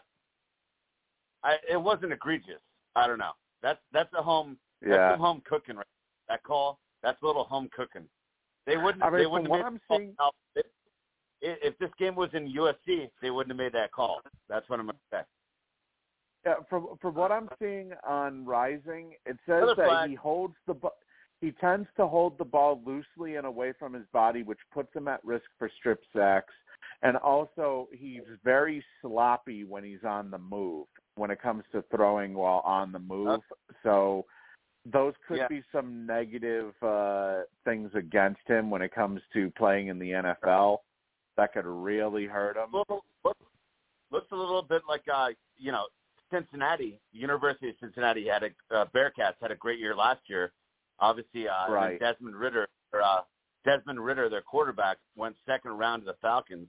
I don't know. Is rising? I, looks a little bit like him the way he plays. I think Ridder's definitely better. Yeah. Oh yeah, I would say I would say Ridder is probably better, but they they have Rising ranked as the number 21 prospect uh when it comes Okay. to quarterbacks. The nu- number 21 out of all college quarterbacks right now. But uh let me see let me see what the what the draft network has on him. 40, the draft 42 40. network What a game here. uh. Let's see. just bet like when two awesome offenses go ahead head to head in uh college football. I've learned the last two weekends. Just bet the over. Just bet the over. I mean Tennessee, Alabama, 102 points. Are you kidding me? Yeah, I know. It, it, you know, I the, mean, I, I, the over or the the uh, the over under was I think like sixty. They said. And you can go live like when- you know during the game. You can get, I I hit it a couple times, not big. You know maybe like 80 bucks, 90 bucks. They go head to head. They just they they square off and just fire away both of them. Yeah, you know what? From what I'm seeing here, it looks like his draft stock is kind of falling surprisingly right now. Oh. Uh, Oh, as far as Rising goes, Rising has they have him. Let's see, what does ESPN have him ranked? Because uh, they had him ranked number 48 out of all prospects uh, in an in an August mock draft that they did. Okay. But let You me know, see. The year's young. The year's young. He could, you know, either way, I think he's going to be playing on Sundays. I just I was curious. I Right. think Ridder's. It's interesting. Atlanta NFL. Um, you know, they're waiting. They're going to put Ridder in pretty soon. Desmond Ridder in Atlanta. Oh yeah, I'm pretty sure. You know, I I I don't know how much longer they can go with Marcus Mariota. So Flag. Wow.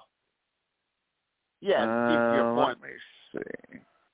Steve, to your point, I mean, they're kind of, you know, they're not going for it all this year, right? So they're in no rush to win games. Right. They, they want to win, obviously. NFL, you can't tank. This isn't the NBA. You can't tank. You get your players injured. Players will leave Yeah. your team. They, they they have a lot of pride. These are big, badass players, right? They don't tank in Oh, the NFL. picked off. But at the same Wait a time, second. Flag. Yeah, there's a flag on the play. there's a flag. Yeah, that was a mistake. Whoa. It's going against Utah. I, th- I think Ridder, Steve. I think Ridder's going to come in probably uh, week nine, week ten. They're not in a rush to, play him. Yeah. But yeah, they're not I, winning. I think I think I would I think I would kind of agree with that. They also have Drake London Yeah, I- and Kyle Pitts. They have London and Pitts, two of the best college players in recent memory. So when Ridder goes in, Ridder's going to be with Drake London and Kyle Pitts. I mean, three of the best college Problem players in the is- last two or three years.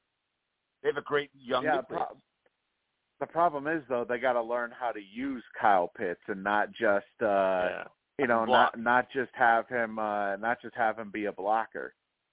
well, Arthur Smith is atrocious. The- The Falcons coach is a joke. I mean, they they pick this transcendent like Tony Tony Gonzalez style uh, tight end, and then you have him block. There's nothing- Right. On, Right. Running you know seam routes, tight end dumps. I'd, I'd have that guy uh, 10, 10 targets a game minimum. I'd throw to him ten or twelve times a game. Right. I mean, Yeah. it, it makes no sense. It makes no sense to have him. uh in line blocking. Yeah. It's it's it's just it's just ridiculous.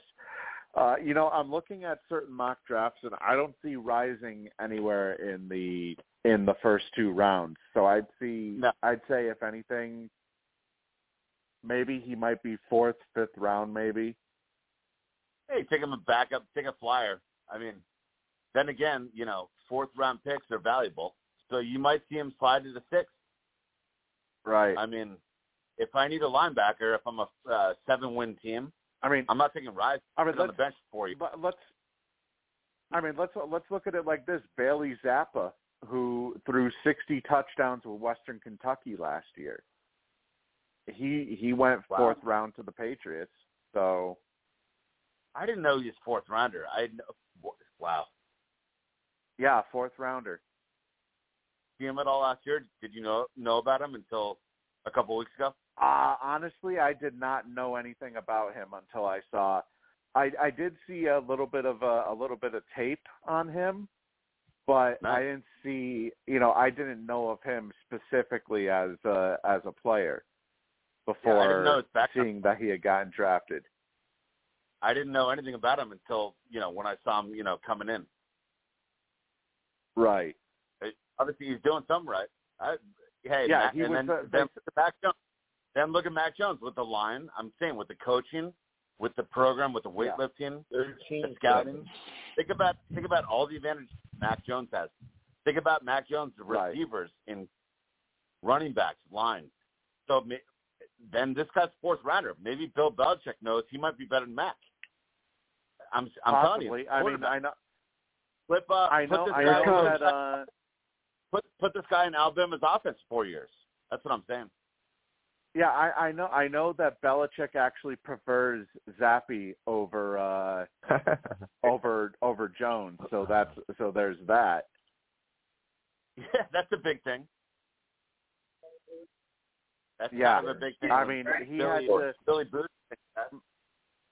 So my understanding is he had to be he had to be basically coerced by Robert Kraft take uh, Mac Yeah. Jones Him. Really? in the draft. Oh, so oh. yeah, On him? Oh, oh, Kraft wanted Mac Jones. Okay. yeah. Kraft Kraft wanted Mac Jones, but Belichick wanted uh wanted to go elsewhere with the pick. Okay. And Kraft basically told him, "What the hell are we doing? What the hell is your plan?" You know, if Yeah. you're not going to take a quarterback, uh, which is our need right now, what are we going to go back to Cam Newton? What the hell are we doing? Wow.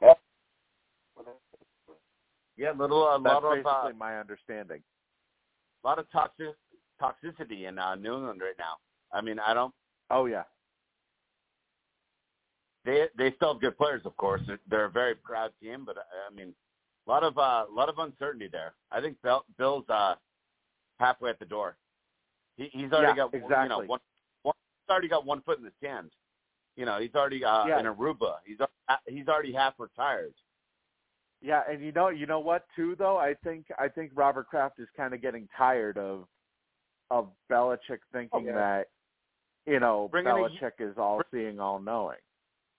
Yeah, and Steve just started. I mean, on the fly, but you don't necessarily have to promote within. You don't have to hire within, but bring in someone else who's hungry as hell.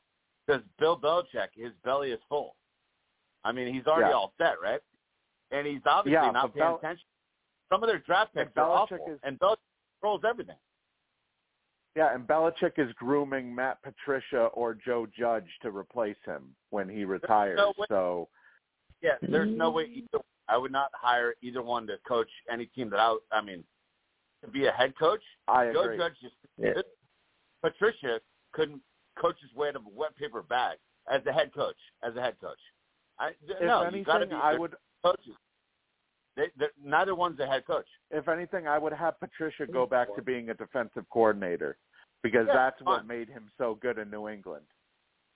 Yeah, exactly. He's not, but he's Eight not fit to be a head. go. He's not a head coach. That's it. Right.